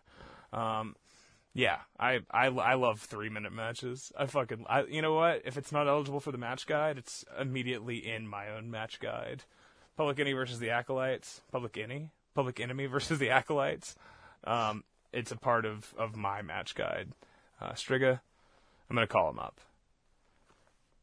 Okay, he didn't. Yeah. An- he didn't answer again. Um, he's got he's got my answers. number blocked. Yeah. Um, this is great. Watch watch all these matches, obviously. Um, and we're gonna we're gonna go take a little break. I'm gonna go. Um, I think I might go smoke smoke a tiny bit more weed. Would that be okay? That's your call. See. Okay, I'm gonna yeah. I'm gonna see where see where the the, the day takes me.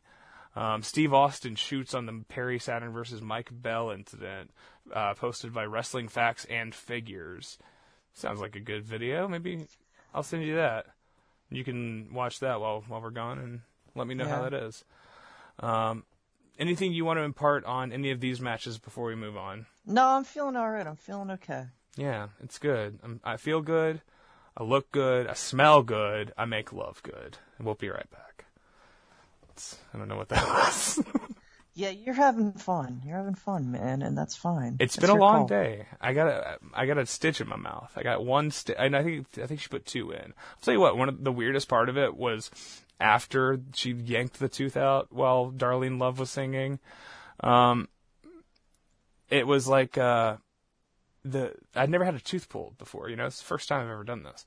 Um, the feeling her like tying the sutures and seeing the string she's pulling out of my my mouth and feeling it tighten, even though I was pretty numb. It's really weird. I'll tell you what, I salivate a lot. I haven't Do you? I haven't sucked a dick in a long time. I don't I don't remember it being anything like that. Anything like that. Maybe I That's lost a- it. It's a hell of an experience. Uh, you know. Do you think I lost it? Do you think I, I don't I'm I'm I'm not I'm I don't have what it takes anymore? What to be uh to be that uh, cocksucking bastard? Yeah, say? yeah. I, w- I was always holding that in my back pocket as a possible uh, later in life career, but I don't know. I guess I'll just have to get, get back to practicing uh, sucking on a dildo, which you constantly criticize me for. Let, let me let I, me ju- be, let me I be just me. don't think it's. I just don't think it's cool. it doesn't have to be cool. we'll be right back. it's, it's not cool. Yeah. It doesn't look cool. All right.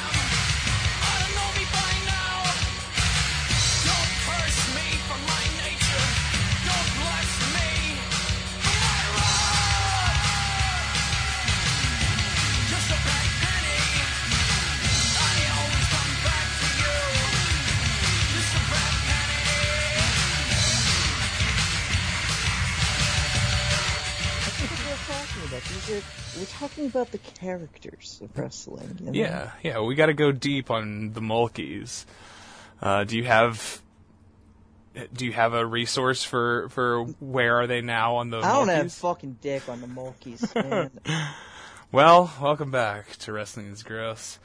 Uh, we're gonna talk about the Mulkeys. Um, what's the last movie you watched? What's the literally the last movie you watched? Let's do it. Fuck, fuck, fuck, fuck. It was um, um I don't fucking remember. That's your answer. All right. Um, no, it was uh, Black Dynamite. Black Dynamite's good. Black It's real good. Dynamite. What's Black Dynamite again?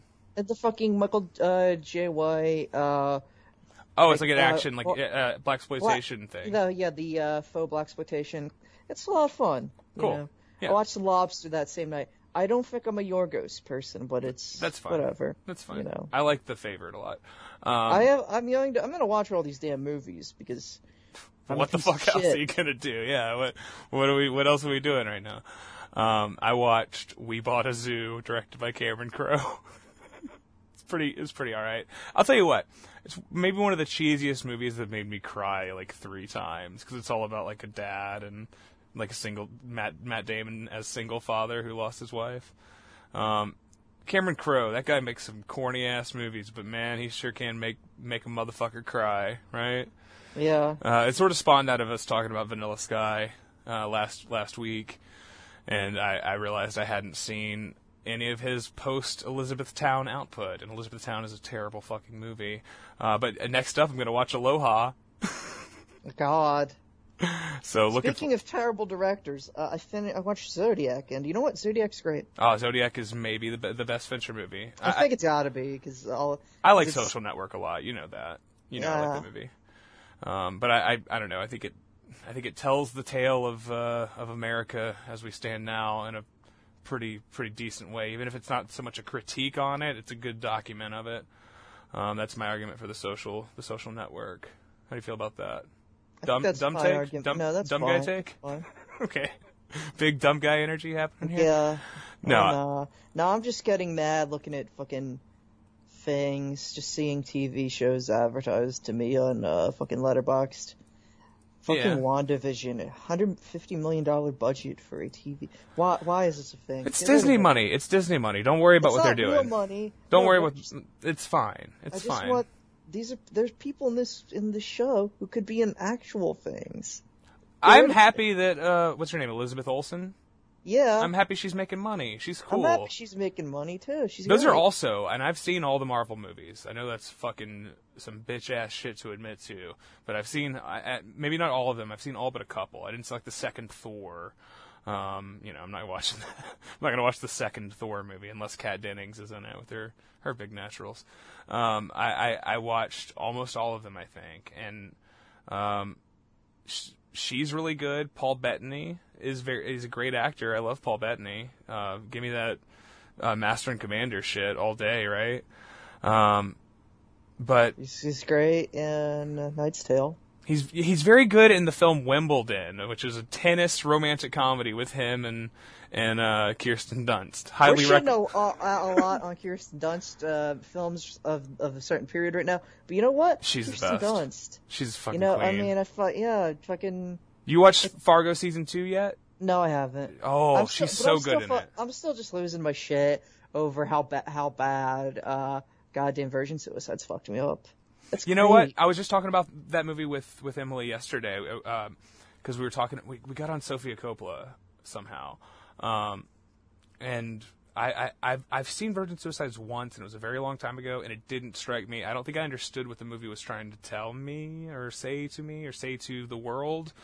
Um, so, eh, but she loves it, and she was like, "Well, I'm not gonna like try to explain it to you, but it means a lot to me." So, I think we're gonna watch that soon because I'm I like I like Lost in Translation quite a bit. I know it's uh, you know, boring. It's a normie movie now or whatever, but I really like it. Um, I like movies that are just people wandering aimlessly in foreign cities, and I like Tokyo as a city, and I like Bill Murray. These are, these these are all these are none of these are controversial things to say. Um, puts them all together and adds fucking My Bloody Valentine as the soundtrack. Like, yeah, I like that movie. Uh, Marie Antoinette, pretty good, pretty pretty fun time. I I didn't I didn't vibe with it, but I saw it in the know. theater, and it was really cool. It was a really cool theater. I don't. I don't feel like I accept uh, Sofia Coppola's uh, you know f- views on fame. Like that's just sort of so I'm like. Mm. well, she's not the person to tell that story. Yeah, She- exactly. she's like I don't want got to. a I don't. I, I'm like the Beguiled. That's interesting. I haven't seen The Beguiled. I've seen the original with with Eastwood. Uh, I want to see that too. It's good. Fuck, I It's good. I want to. Yeah, I got somewhere, in- somewhere with Stephen Dorff is very good. Elle Fanning is very great. good. Uh, And well, then I the Bling it's- Ring. Watch the Bling Ring. The, bl- I- the Bling Ring fucking whips. I, I I liked the Bling Ring less than you did, but it, it had its moments. I liked so somewhere had its moments. They all have their moments. She has she she has her moments. Yeah. But Yeah. I don't know. She's not. She, she doesn't put things together completely She's a- as she's well a- as she could. a tone, like a vibes person, for sure, for sure. Um, all right, that's a movie minute. Um, let's see here. Movie minute. movie minute. Motorsports minute. Uh, how about that Grosjean crash? I, I haven't seen the race. I'm too behind. I, today I watched. I I haven't actually watched the crash. I've seen photos and I I read the interview where he talked about his hands burning and having to break his foot to pull it out of the thing. It sounded horrifying. It was Um, bad. Yeah, man. yeah. Good times. Yeah. They, uh, And he's- he's got no career. Armco. No career in in, in, in the sport going forward. I don't know what he's gonna do. Oh, he'll Um, just he'll, he'll be in fucking Le Mans. He'll be all right. Yeah, I'm sure he'll make his money, but yeah, to think is third to last, right? Third to last F1 race. Oh, it could be his last. It, it could be his last, exactly. Yeah, and it, it's brutal. Um, and I don't like Grosjean. He's a bitch. He's a fucking whiny bitch. But damn, dude, that was I've always no, I've always liked him. He's a whiny bitch, but he he's uh, I just like fast. yeah, You're fast. That's what I care about. yeah, he's cool. I just want to get there faster. There you go. Um, that Uh, was I don't know what that was a terrible riff on uh, fucking uh, Smash Your Pumpkins. So okay, let's move on. I see. It was so bad that I didn't even know what it was. yeah, That's- I'm not. I'm very tired. It's cool. It's cool. Thank you for thank you for being here with me. Um, I'm gonna guess this is from sometime in 1987.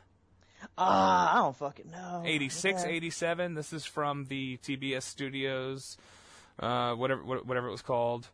Some, you know, Brian, Brian Last could probably chime in with his, with his really, just his horrible voice. He does uh, have a horrible voice. I really hate him. It's so uh, funny to think that for years upon years that we just uh that the version of uh, fucking Severn uh, uh Tarzan Goto that we had was Oh, it has him on and- commentary. yeah, him and uh, him and a good helmet. Yeah, yeah. Bizarre. Very funny, very funny.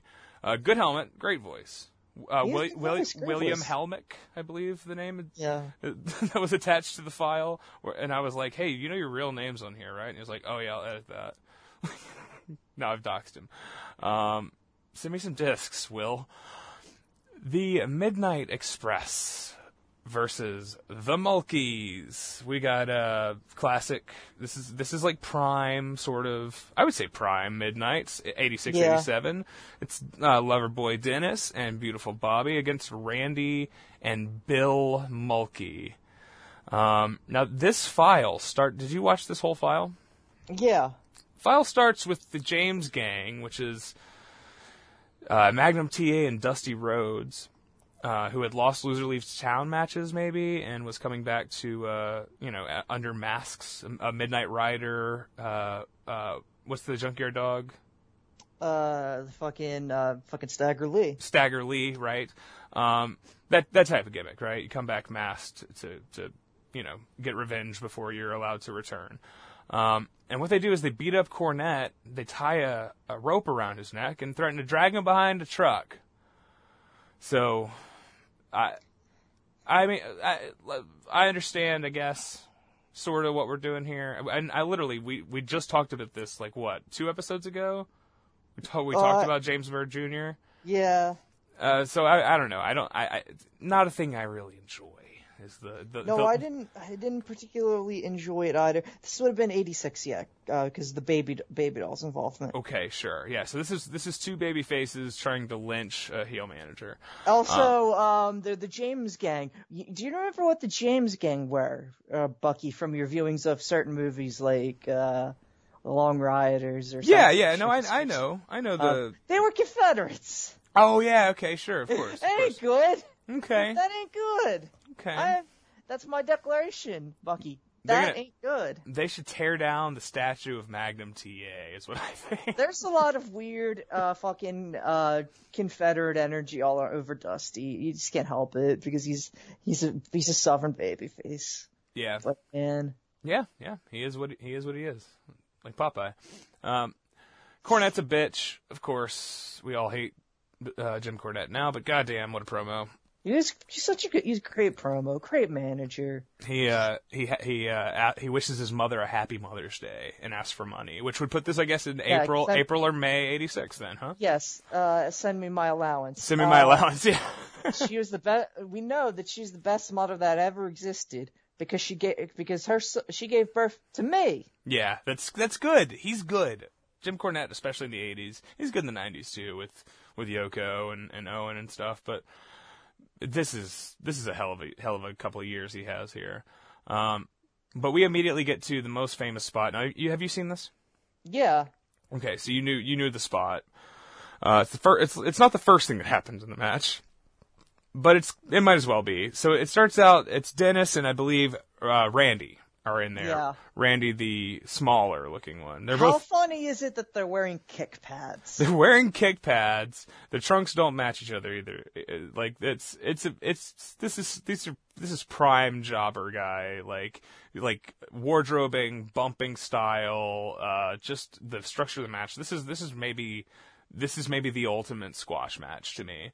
Um it might not be my favorite, but I think this says everything It's the that you, platonic ideal of what a squash There you match go. is supposed to be. Thank you. Very nice. Um, so Dennis beats on one of the Mulkeys for a minute. Uh, it's pretty standard though. He hits a really nice back body drop, uh, but again, pretty standard.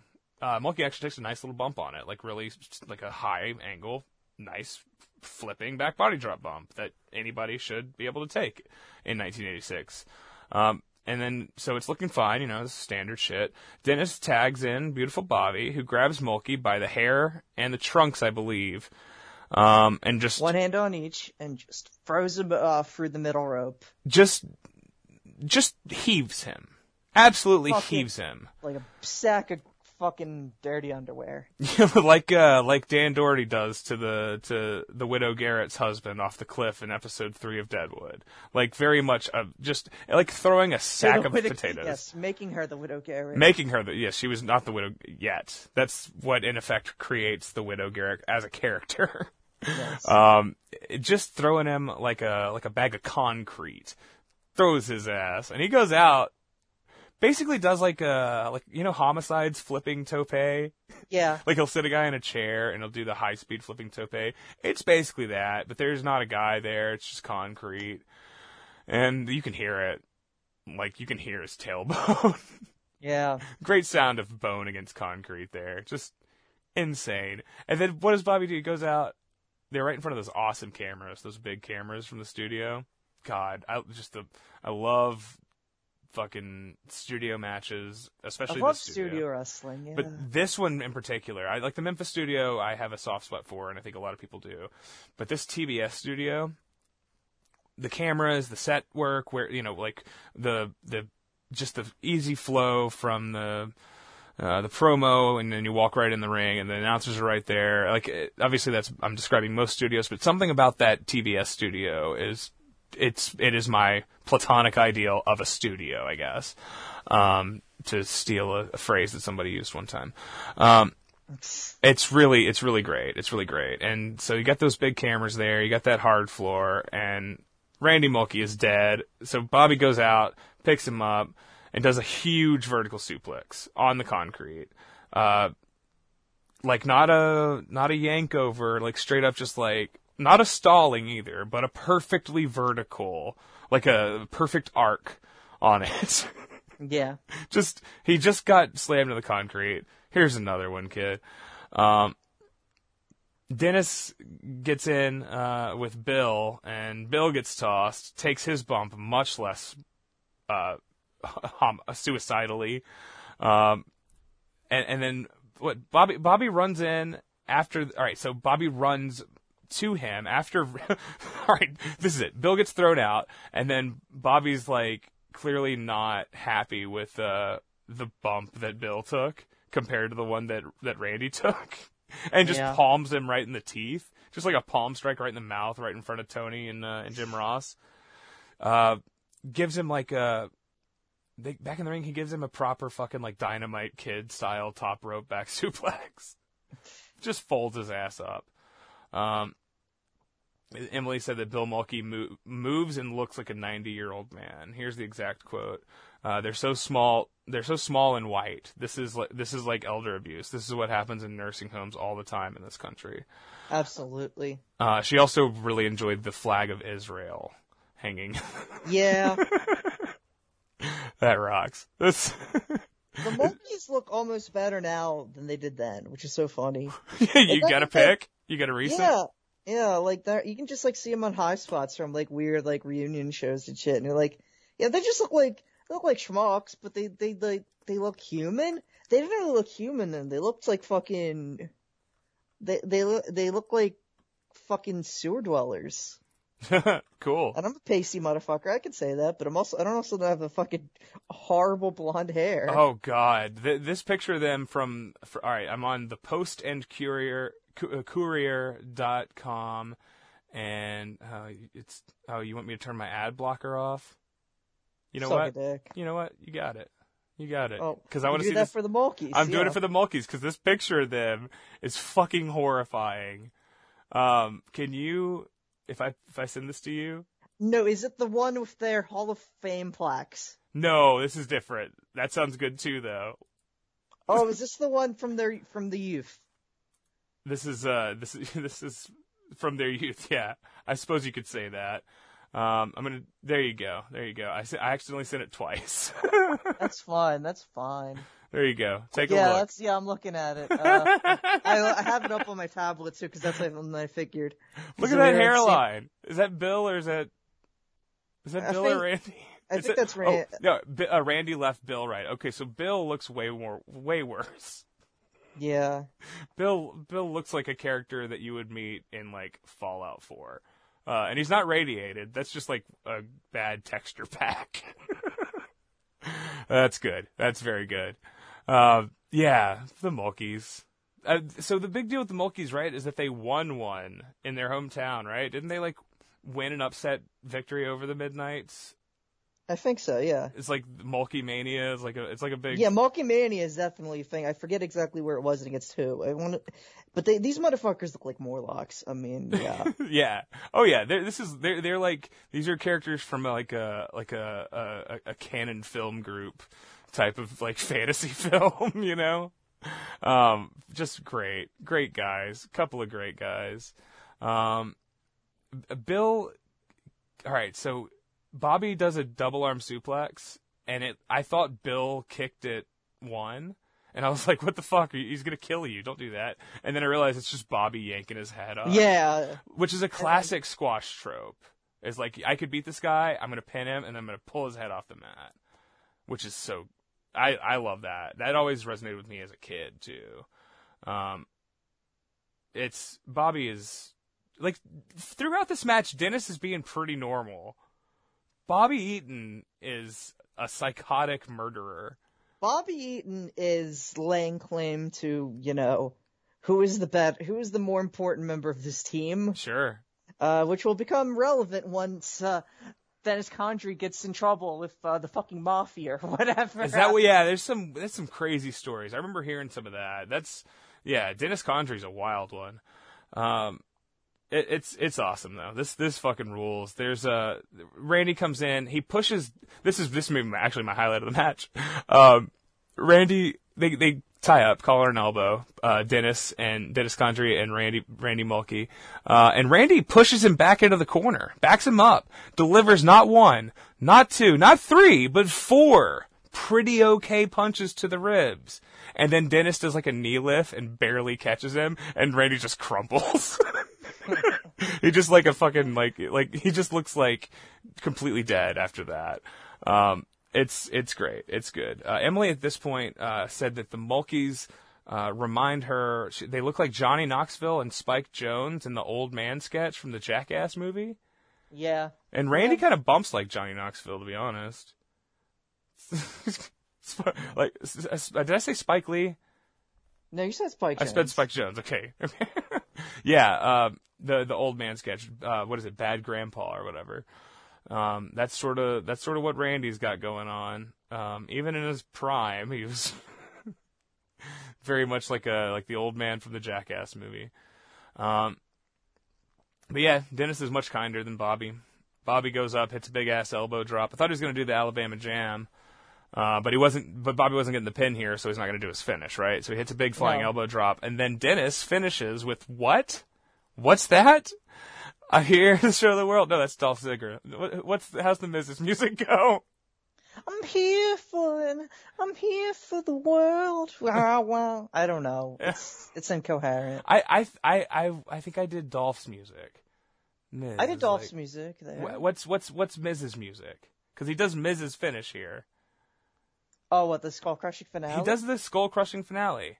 I associate that with Brian Christopher, though, of course. Course. Oh yeah, well you would, you you you big dweeb. I I'm a big uh, Road Rules fan personally. Oh no, God, I just remembered. Me and Emily had an idea last night that we were gonna do a podcast uh, on every episode of the of of Road Rules. Forgot about that. I was on Valium. It was we were going some places. Hell of an experience. Uh, he beats him with the the skull crushing finale.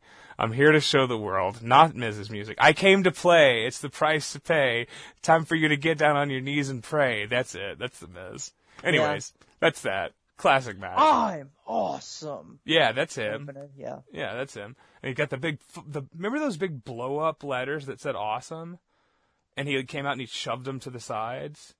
The Miz seemed like he was going to be the biggest star of all time, Problem is, is that he's like 5'11", uh, 204 pounds. and he's not that good, but he's good enough. I don't know. I like the Miz. I'm a, I'm this a, is alright. yeah. I'm not a Miz. I'm not a Miz freak. Um, but I'm a, you know, I'm I'm an on, a Miz. I'm an onlooker who says, "Ah, yes, good sir." Not that, not that. Um, let's move on to. Uh, what, what is, are we doing that? What, is it the the tag match? Are we doing? Okay, we're gonna do uh from Gaia. Okay, yeah, because we just we don't have a specific order here. No, yeah, it's and I- just order of the document, Yeah, which so is fine. this is what this is the match that made me say, "Hey, let's do this this weekend."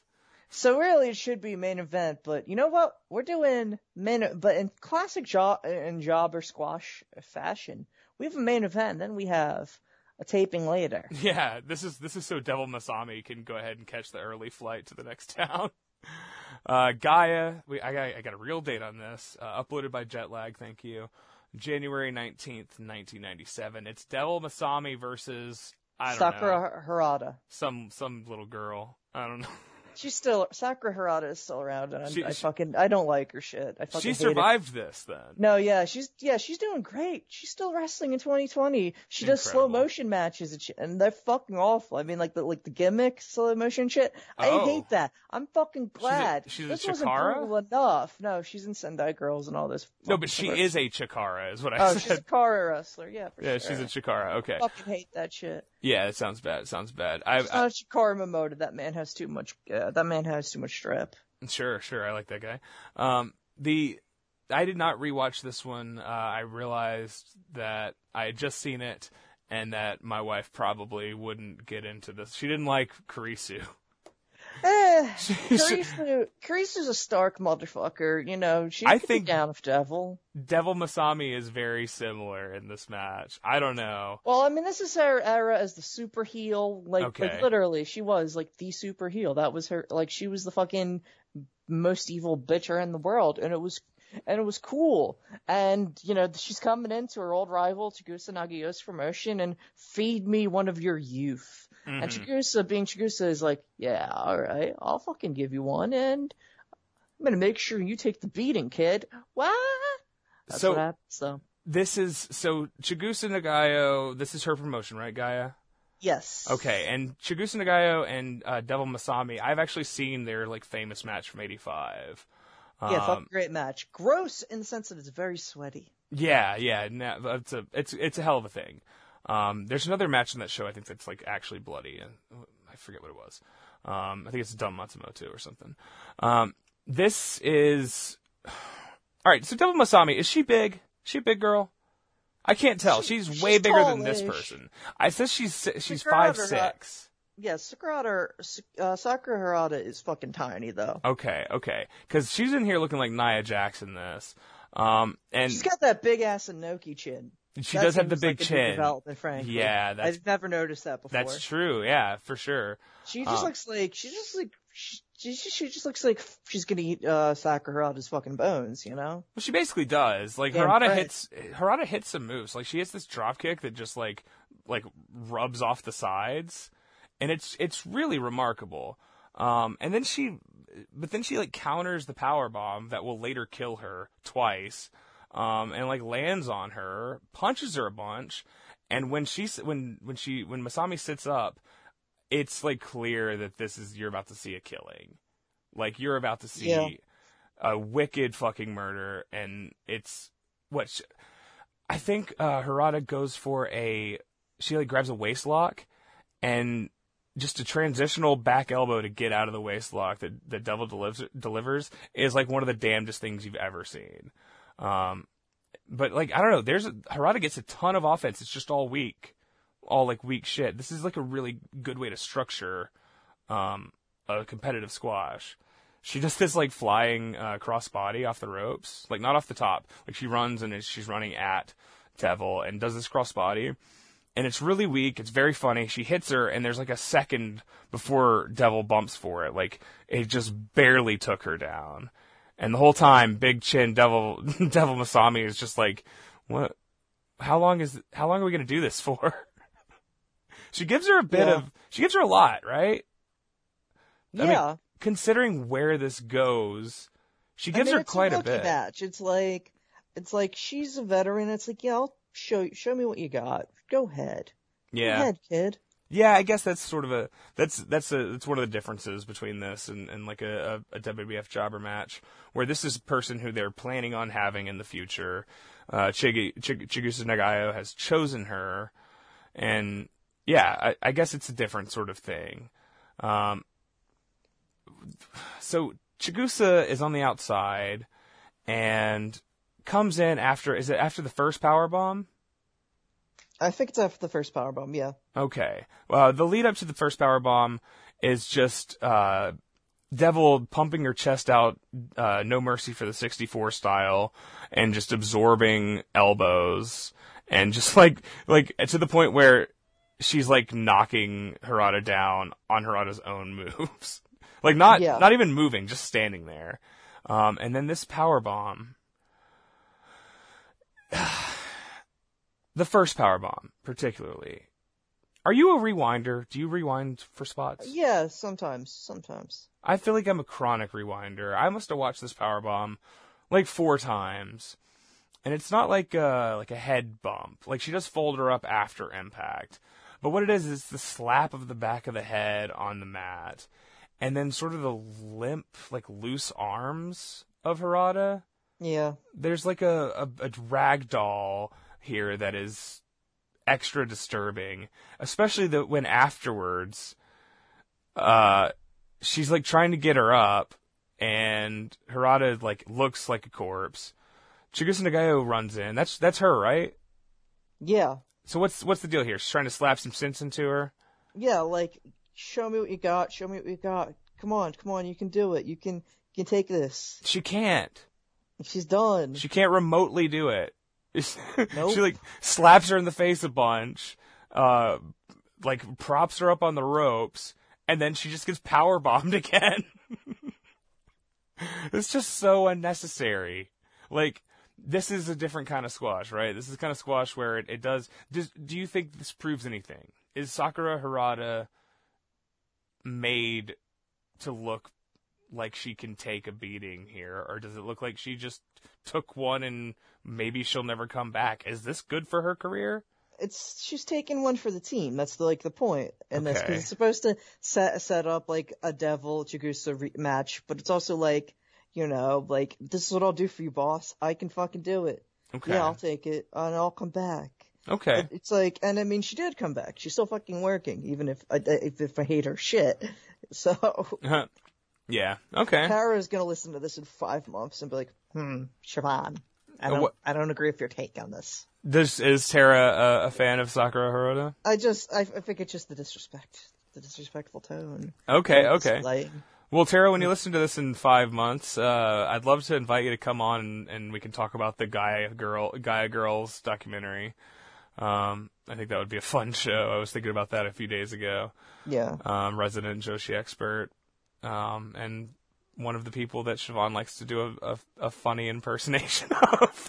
I do a, I'll do funny impersonations if ever I wish, but you got you got a bunch. You I just some. am ripping off, I'm just ripping off an impersonation there, to be perfectly honest. Sure. Can you do Joe Biden? Don't worry about it. Don't. No, no, no, I, well, Japan they do it different. That's all. I got. they do squashes a little bit different there. Jack, let, let me tell you something about our country right now. We can't put up with any of this don't scoop your poop nonsense. You scoop your damn poop. And what my dad said You that don't know, you, people can trip on that poop. They could, That's part of the American lifestyle. They could slide on that poop. They can die on that poop. I've Republicans can die on the poop. in my past. Good Democrats can die on the poop. I've Good. died many times. The Biden. Obama they just keep Democrats. bringing me back because I got to be the one who does it. And if you don't understand that, It's a you melting get pot. Democratic coalition. This is we're all here together, folks. That's pretty good. Yeah, Two buttons. Um, yeah, I, I, I'll I, turn Bo. oh god, I, I still haven't seen the. Do you have the pics of uh, Bo's uh, like dick with the Skittles on it? No, I haven't seen any of that. I haven't seen it. Yeah, I don't, it's hard to find it. They, this freaking censorship culture. Um, all He's also against that, obviously. Biden. Yeah. Biden was one from the old school, you know, back when you can just say the N word and it was cool. That's what you just did, man. I want to be able to see uh, pair of titties on on the si- si- six o'clock news. yeah. Um. All right. The the Quebecers, which is how Bret Hart always said their name, right? The Quebecers. yeah. Um. The Quebecers versus Dan. Dan. hmm I have two different names. here. Dan Dubiel. Dan Dub- Dubiel and Scott Despres? Depre. Scott Dupree. Scott Dupree. Scott Dupree. It's funny how these two jobbers have extremely French sounding last names. Yeah, right? Yeah, for sure, for sure. Um, this is from Raw in, I'm going to say 93? This is definitely 93. Okay, okay. Um, yeah, actually, I got it here. It's from Superstars. Um, uh, uh, I don't know if this is the tape date or the air date, but July 26, 93. Um, Dan Dubiel, Scott De, Depre, Depre. Scott Dupree. Um, yeah, it's uh, Dan Dan DeBeal has a has a cage match. Scott Dupre has a has a cage match. It looks like they're both local jobbers to Utica, New York. Or actually, no, Dan Dubiel is in Boca Raton, so he's a 75 year old Jewish retired person. Um, he's, he's got a website actually. Listen to this. Dan Dubiel has, you know how they have personal data and sometimes they'll have their Yeah. own website. Dan Dubiel, the jobber that gets destroyed by the Quebecers here, he's got a website www.johnnyhandsome.com. Clicking All right, Teddy Trouble. uh, buydomains.com slash okay this domain name is for sale rip At the bricks, Johnny Handsome. it's very sad to see you go but i love to watch you leave macho man on commentary uh, with okay macho man vince mcmahon and jerry lawler Um, Dream team. Dream team of sorts. is there any more psychotic of a trio than that holy no, shit No, there's not. like that's The most sane man here is the king. yeah It's Jerry Jerry Lawler. You the know? most normal one I made this joke last night as we were watching over dinner because we were watching uh, Lawler versus Bockwinkel. Great match. Yeah, and, yeah. And they and Lance Russell, you know, does yeah. the he does the. You know, Jerry Lawler, he's a he's a slow starter. We all know that about him. And I and I say, you know, he's a sl- it's funny that he's a slow starter for someone who likes him so young. But that's okay and I got just silence from Yeah, Misha across a- the. Well, it's like, you're hmm. jo- you're joking about a thing that's That inherently not funny. true. It's not funny. It's not funny at all, but it's just it's such a f- it's just like the like I mean the slow starter thing. It's so he can fucking sell. You know, he's a genius of a wrestler, even if he is a bad man. Yeah. but we love him as as as, as we love the character. yeah, I mean, yeah, we we, love what- the what we are you the we we we've we've said plenty about Jerry Lawler. That's that could get us in a different country probably sued for libel. Randy Savage also a piece of shit, and uh, Vince Vince Norm- is bad. Vince seems like a pretty normal bad guy too. Um, hell of a team though, hell of a team. Just Um, and again, psychotic. Two two genuine insane men in uh, Vince and and Randy, and then no and King Lawler is just a man who just got hit by a car for an angle, you know. Yeah, and yeah. that's just reasonable uh, by comparison. Normal shit. I just want to say one more one more note on Dan Dubiel while I'm here. All right. Um, one of his nicknames, according to Striganet, Mister Infatuation. So that's pretty weird. Yeah. I don't, is, is he infatuated with someone else? Are they infatuated with him? I I I don't know This what's guy. going on here. This this What guy. fuck is he- this I don't even. guy. And here's the thing: I don't even know which one of these guys he is, because this is just. So, all right, I explained to my wife about about the Quebecers. They're coming out, and Vince says something about like how he'd like to hear the guy singing "We're Not the Mounties" sing in the ghetto, and he says "ghetto" like ghetto. It was very strange. It made no sense. Vince is an insane man. It was some like joke say that the least. like he was him and him and Savage were talking about it like six hours before, and he's just trying to pop his buddy on commentary. Like, just start a Like he's fucking podcast, Dave dude. Prazak. Yeah, start a podcast, you idiot. Um, I God, explained. the Vince podcast. Oh yeah, good. yeah. It should be a thing. What Vin- the fuck else does he have to do with this? Just delegate. Delegate to your idiot son, uh, son-in-law. De- What- delegate to your idiot son. What do you do? You do Vince, and then you do like Kane and Daniel Bryan, and it's just Kane is Stav, and and Daniel Bryan is Adam, and you just no, do the exact no, same Kane, show. No, no, Kane's got to be Adam. Okay, Daniel sure. Bryan is a stav. You hear that man talking about taking hallucinogens? Yeah, sure, sure. No, that man fucks. Yeah. Oh yeah. Kane doesn't fuck. We know this. then again, Adam fucks the most. Yeah, he- weird. Yeah, but all of his girlfriends look exactly alike, so it's very. and there, I mean, he he fucked, he fucked the Witten. You know, Yeah, yeah, bring Uh, back, don't bring back the Witten. I'm I'm glad she's she's gone. Yeah, I, I barely I barely have any time for Dasha. Frankly. yeah. No, I'm, I'm glad some of the I'm glad the sagas are at a close. Um, I had to explain to my wife because she was like she was like the Quebecers are awesome. These guys, who the fuck are these guys? Um, and I I explained that the, the the larger Quebecer is the the old man who got his ass kicked by that big Nazi at spring break that one year. Um, when she was like, oh yeah, she like she that was her MOTY that year. I'm pretty sure. Yeah. Um, and, And now this motherfucker, yeah, you know, she has, she's a big judge. She has, she has her uh fucking spreadsheet. We all do. We all do. yeah, yeah, my wife's match of the year spreadsheet. yeah, it's great. Her right now, her her MOTYC that's like up at the top. Me versus Pearl. I'm Bayley. Pearl's Sasha Banks. I took this crazy fucking bump over the fire pit. Well, mostly I like I tripped over it. I fell, but it was it was a sick one. It was good, and I, I kicked out at one. Crazy. Um, Kicking it one. yeah, yeah. Well- my, I'm not putting my fucking kid over. She's gonna have to. She's gonna have to do a lot more than that. Um, PCO gets his fat ass backdropped uh, by his partner onto. I I have written down Dan Feeble. Dan Dan, it, it is indeed uh, Dan Fabio. Dan Dan Fab- Bale. Dan Fabile. Okay. Uh, Mountie. this is this is when the Valium really hit by match Yeah. eight. Um, no, I, wouldn't. I don't like that kind of drug in general, but I was given eight by uh, by the dentist. She said, take a couple on your way here, and then uh, take a couple on your way home, and then hey, do whatever you want with the rest. Because my dentist is her her brother used to take acid with my wife a long time ago, so we're all we're all one big family here. Yeah. um, it's, it's a very nice atmosphere. It's really weird to lay on a table with your mouth wide open right now, but at least I feel comfort in in the the casual nature of my dentist office. Um, what the fuck is happening? Are you watching this match right now? No, I'm watching uh, the PCO Destro segment. Turn turn it down. Turn the volume down. We're recording a podcast. I wanted it to be audible. It, 'cause I'm it was. It was. It, it- you could probably could have given me three guesses, and I would have probably gotten it on the second one, which, whatever it was. Um, Ah, so there's a all right. So Mountie, Mountie gets like a hit hits a, a an Alabama slam, right, or a water wheel. What do you call that? The Yeah. fucking Bob Holly is that Alabama slam? Alabama Slam, like Yeah. that's like that's sort of the uh, inverted, uh, like uh, Oklahoma Stampede.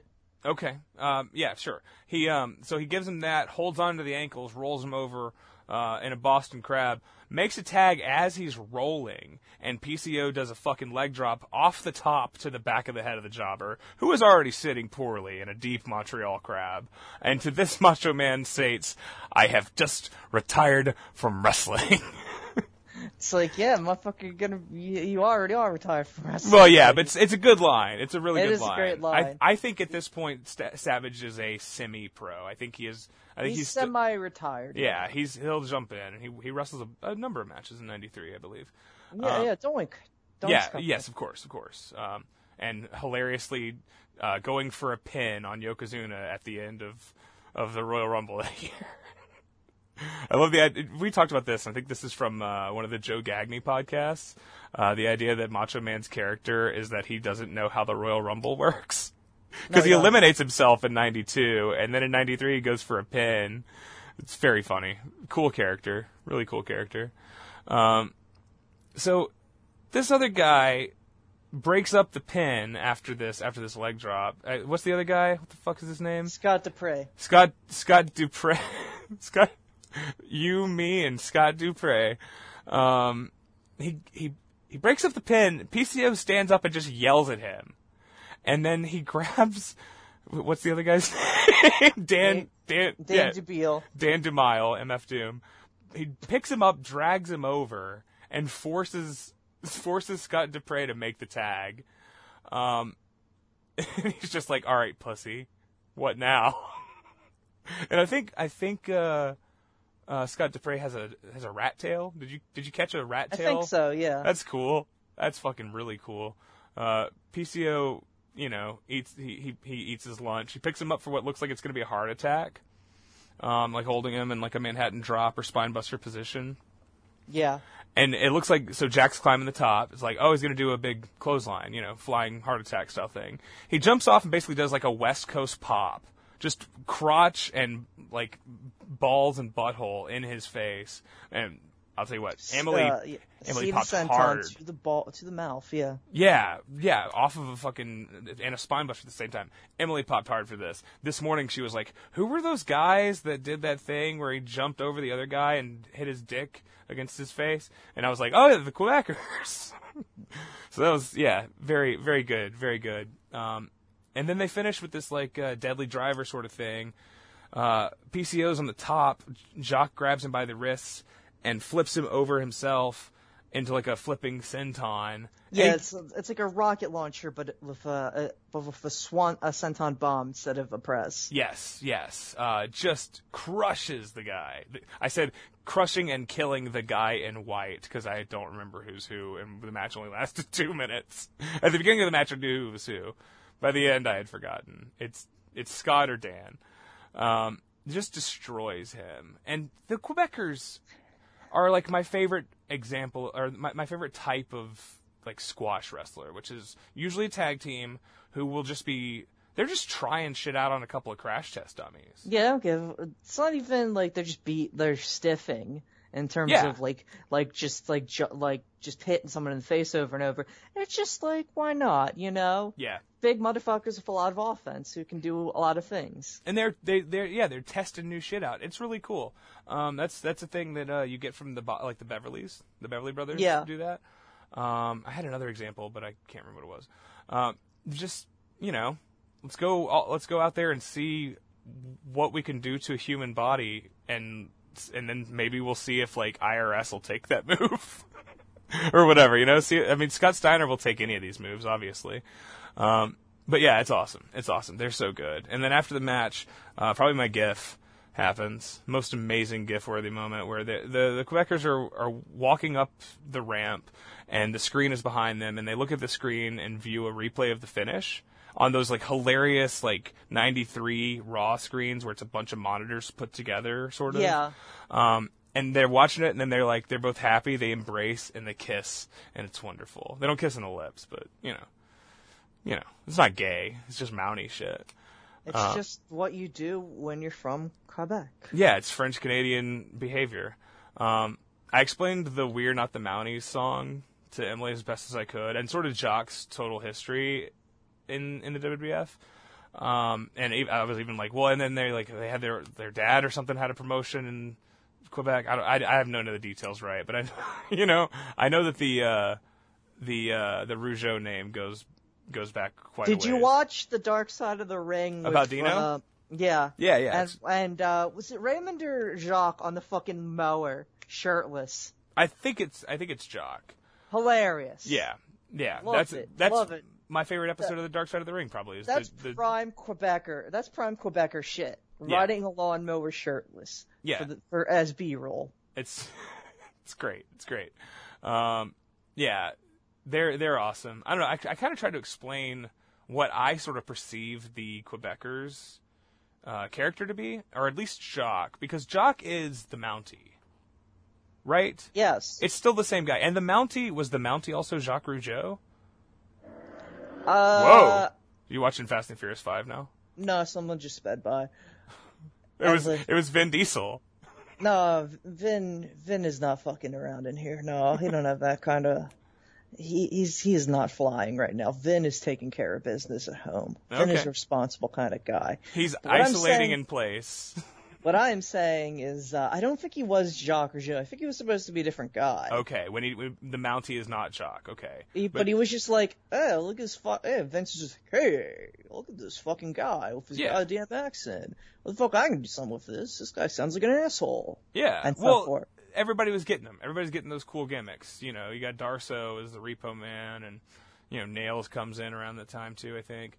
Um, bring back Kamala and shit. Like there's there's a lot of this happening uh, in in in the '92 era. Uh, but this is sort of uh, this is the same character, right? Because it's "We're Not the Mounties" is the song, and they're basically wearing Mountie uniforms with the sleeves chopped off. Yeah, they're they're like Tom Finland uh, Mounties at this point. They're like they're just weird. Like they're definitely like cop adjacent, but it's there's a lot Okay. of cop adjacent gimmicks over the years. Sure. Well, so I was wondering if Was like Boss Man gone by this point? Because they're almost like bo- the, the, like the Boss Man, but in terms um, of like what is exactly the thing here? Boss man, Like they could be prison guards.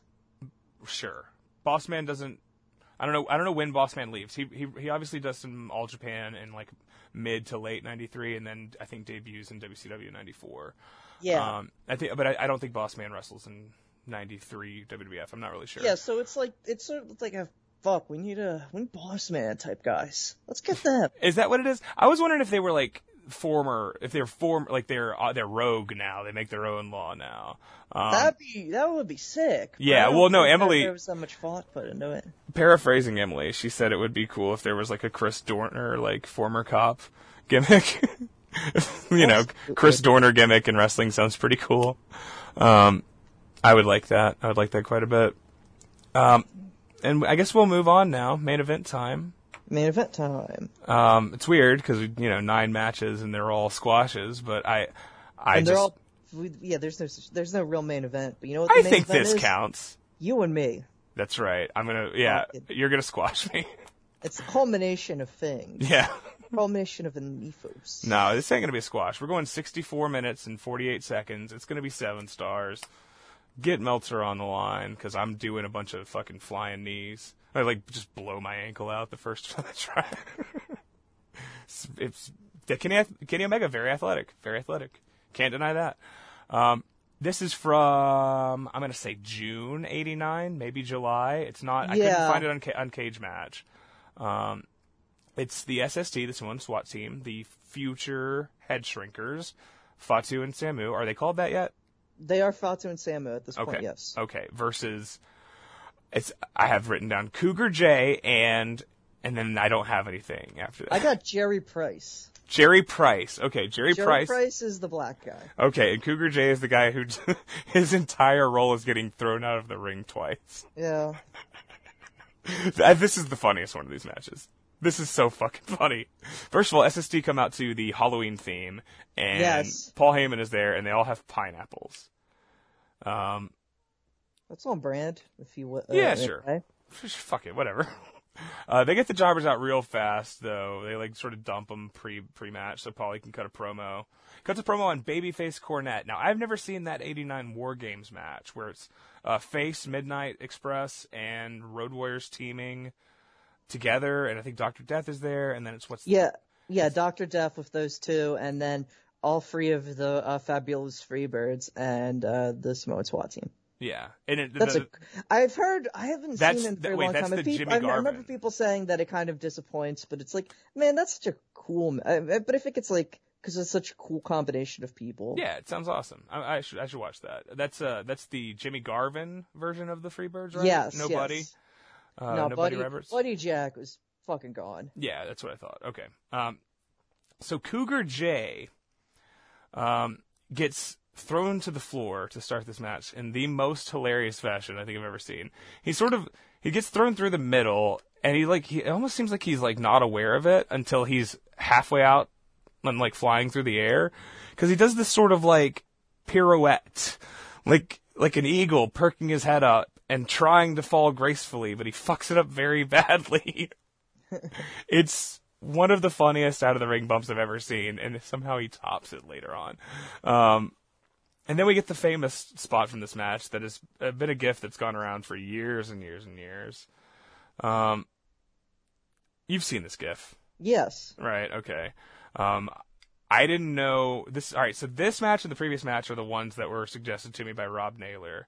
Um, I I I decided to message Rob Naylor and because you know the Wimpies. The if people don't know, Rob Naylor used to go to five hour fucking TV tapings and house shows, and he would write notes. He would write the results on a little notepad of every fucking every show that he went to. Um, a real freak of a little kid, you know. Obviously, same way now. Uh, love Rob Naylor. Rob Naylor is uh he's he's a beast. Yeah, he's the You know, best. he's a legend. He's great. And so he sent me that Quebecers match and then also uh, this one. And uh, when when I got to this match and I saw that part where he got thrown thrown out and then they're about to whip Jerry Price against the ropes and I'm like, "Oh shit, this is this match. This Yeah. is the match with this spot." Um did you have that moment or did you already know? Uh, I I sort of felt that myself. Yeah. I'm like, oh hell yeah. Oh, this is that because I, I don't think I'd ever seen this match. Um, basically, it's a it's a it's a double back body drop that sends Jerry Price like I don't know, 15 feet in the air and probably 15 feet through the air. Um, he flies and hits the backs of his what would you say, just above the knee, Yeah. Like uh, high up on the it's- leg. It's his ham. It's his hamstrings, basically. Yeah, yeah, and so he almost goes out of the ring. Like he he could have gone out of the ring like Mr. Iguana or some shit. Um, but he hits, Shouts out to our man, Shouts out Mr. to Mr. Iguana. Iguana, of course. Um, he hits and falls backwards and just lands on the top of his head. Um, and it's on the slow mo replay. It didn't look quite as bad because he almost sort of grazes his head and then just hits. Um, that's why he's not dead. it's the only reason he's not dead. That is your analysis of why he's not dead. That's right. You hear maniacal laughter, and I assume it's it's uh, Paulie who's outside dancing with a pineapple in each hand. Doing his yeah, doing his uh, Fonzie shit. oh, it's As so in Bill, good. not uh, Arthur. Yeah. Yes. Um, he uh, they they bring up Price and hit him with the top rope backdrop, similar to what happened to one of the Mulkeys earlier. Um, he gets folded up horribly on that. And then Cougar Jade tries to get back in. All right, so say it's the hard cam, right? On the right side of the ring, Cougar Jade is getting up on the apron. He's trying to get back in. And I think Samu cuts him off, punches him a couple times. He could just knock him off the apron, right? But he doesn't Yeah. do that. He punches him, pulls him in the ring, walks him shamefully across the length of the ring and just heaves him back through the ropes on the other side. And the he just sort of goes I don't even know how to describe this. He gets thrown through the ropes and instead of the spread eagle pirouette shit he did last time, he just sort of limply falls headfirst to the floor while his legs slowly follow him down, sliding like through the ropes. And it's like not a high impact bump. It just looks like a dead, like a corpse. Just, Yeah, this guy's done. just Stick a fork in him. it's so funny.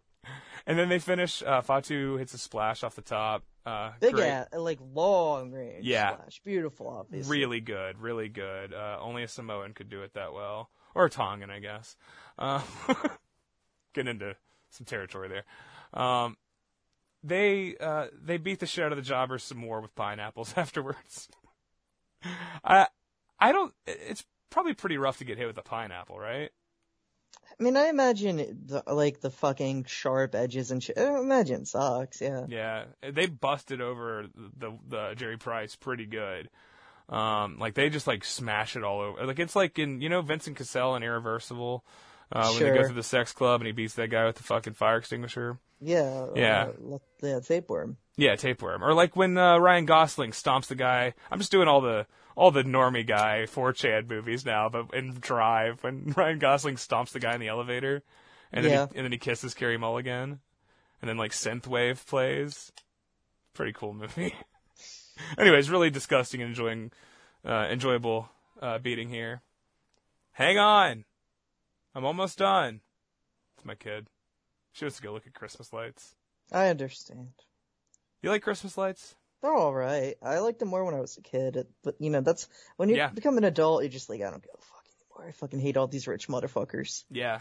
Oh, we're going. We're gonna go check out. They've got this one guy who got it all set up with the timed shit with like he's playing the fucking uh the music and it's all timed up. It's ridiculous. We got some embarrassing people, but the kid loves it, and we're gonna dance in the street to uh that Trans Siberian Orchestra song. So- So, That's what I got going on tonight. yeah, I feel it. I'm with it. You you know you got to do you. What you got? the kids want. What you got Oh, going on? Absolutely nothing. I I guess I'm just gonna study All and hope right. like, and hope that the fucking H and R Block gets back to me uh, on Monday. Just. Study Shit. Saturday. Saturday. Saturdays for the studiers.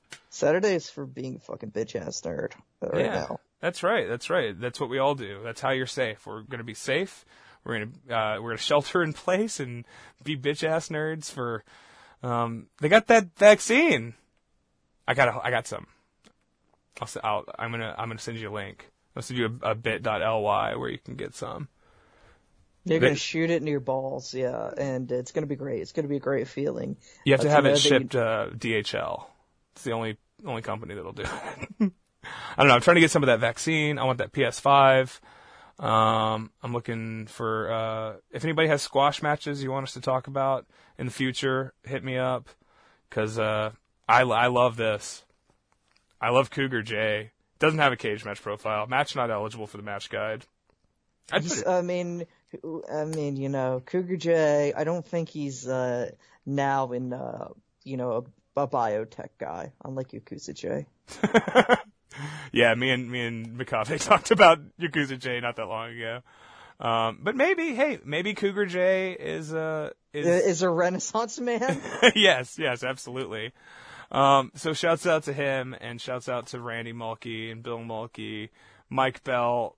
I, I mean, I guess shouts out to your family. Um, sorry. Shouts out to Lee Scott. Shouts out to Jado. Hell yeah. Um, I don't Shouts know. out to Lorenzo. Lorenzo's Yeah, definitely dead. Lorenzo's definitely dead. Dan Both- Dubois and Scoot De- Scoot Dupree.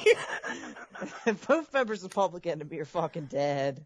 yeah, and oh uh, man, that's and- good times. Yeah, well, Shouts out to Smelly. Win cover him. One day maybe we'll find a way to We'll cover get- Smelly. You know what you always say is like, we'll get to it. We'll get to Smelly. We'll get the Smelly. We'll get to Smelly Mark Belly.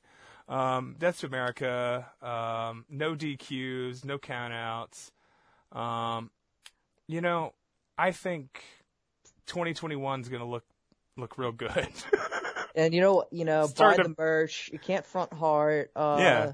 yeah, There's two different things. Two different w- companies at war, but you know what? I'll reference them both at the same time. yeah. No, it's gonna be. It's gonna uh, as we as we get to a point where there can no longer be live wrestling again. Um, we're just gonna have more time to go back and watch Bob Emery and Mike Justice versus the Samoan SWAT team, which I don't know. You can find worse things to do with your time, right? I'd like to fucking think so. Um, thank you for joining me. Um, I'm I'm I'm the tall man. She's the she's the the Bushido thought. Yeah. Um, give us a review on Apple Podcasts. I don't think we got any new ones, uh, even though I keep asking now, and I'm putting the link. Hang on, this just right quick. Let's see if I'm still sitting at uh, um, nope, no no extra reviews. So uh, this guy said, "Yeah, this is a cool podcast." Which is, I think, one of the things I put in the description one time, which was like, "Hey, please leave a review that says, yeah, this is a cool podcast." Um, and I'll so that was probably Matt B. yeah, yeah, it's it's SKF. Um, So, it's one of our it's one of our uh, one of our Middle Eastern listeners, I think. Um, so yeah, Death to America. I know you guys are into that, and um, we're gonna do uh, probably this. We're gonna do one more this month, and we're gonna do the year end show. Right? Is that the that's the plan? you think so? Yeah. All right. I don't know. It might be in a different order, but who can say? Who can say? I don't care what we do, just as long as we do it. Um, and then episode 50 will happen at the beginning of next year, and we will have uh, we'll, we'll we'll be back on pace to have 100 episodes in four years. Yeah, exactly. But it would be like a thousand hours of content because each episode is 10 hours long. It's cool. We should we should uh do we should do a, a, a full marathon sometime. We should just go, we should just go for as long as we can and see. What do you think about that?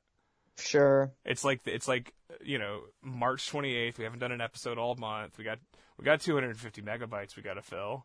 Let's just try to fill it.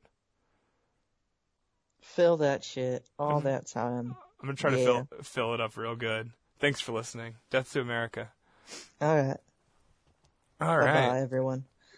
that was uh that was so much fun. I That was a good one. I That like I like how low low the stakes are, and that we can just talk about Lorenzo. Lorenzo. That man has to be dead. See if you can. We'll do the Lorenzo update next week. See what you can do. Do some of your like you see Spotlight. The I movie- haven't yet. Do you know what it's about? Yes. All right, we'll just do that, but to see if Lorenzo's alive or dead. I think Lorenzo is there's a certain there is a specific kind of spotlight from that movie on his ass. There you go. that motherfucker's fucking kids. Yeah. Okay. Ah, good times, good times. All right, I'm gonna see to this child, um, and I guess we're gonna go and look at Christmas lines. All right, I'll see you. All right, thanks, buddy. Bye. Bye.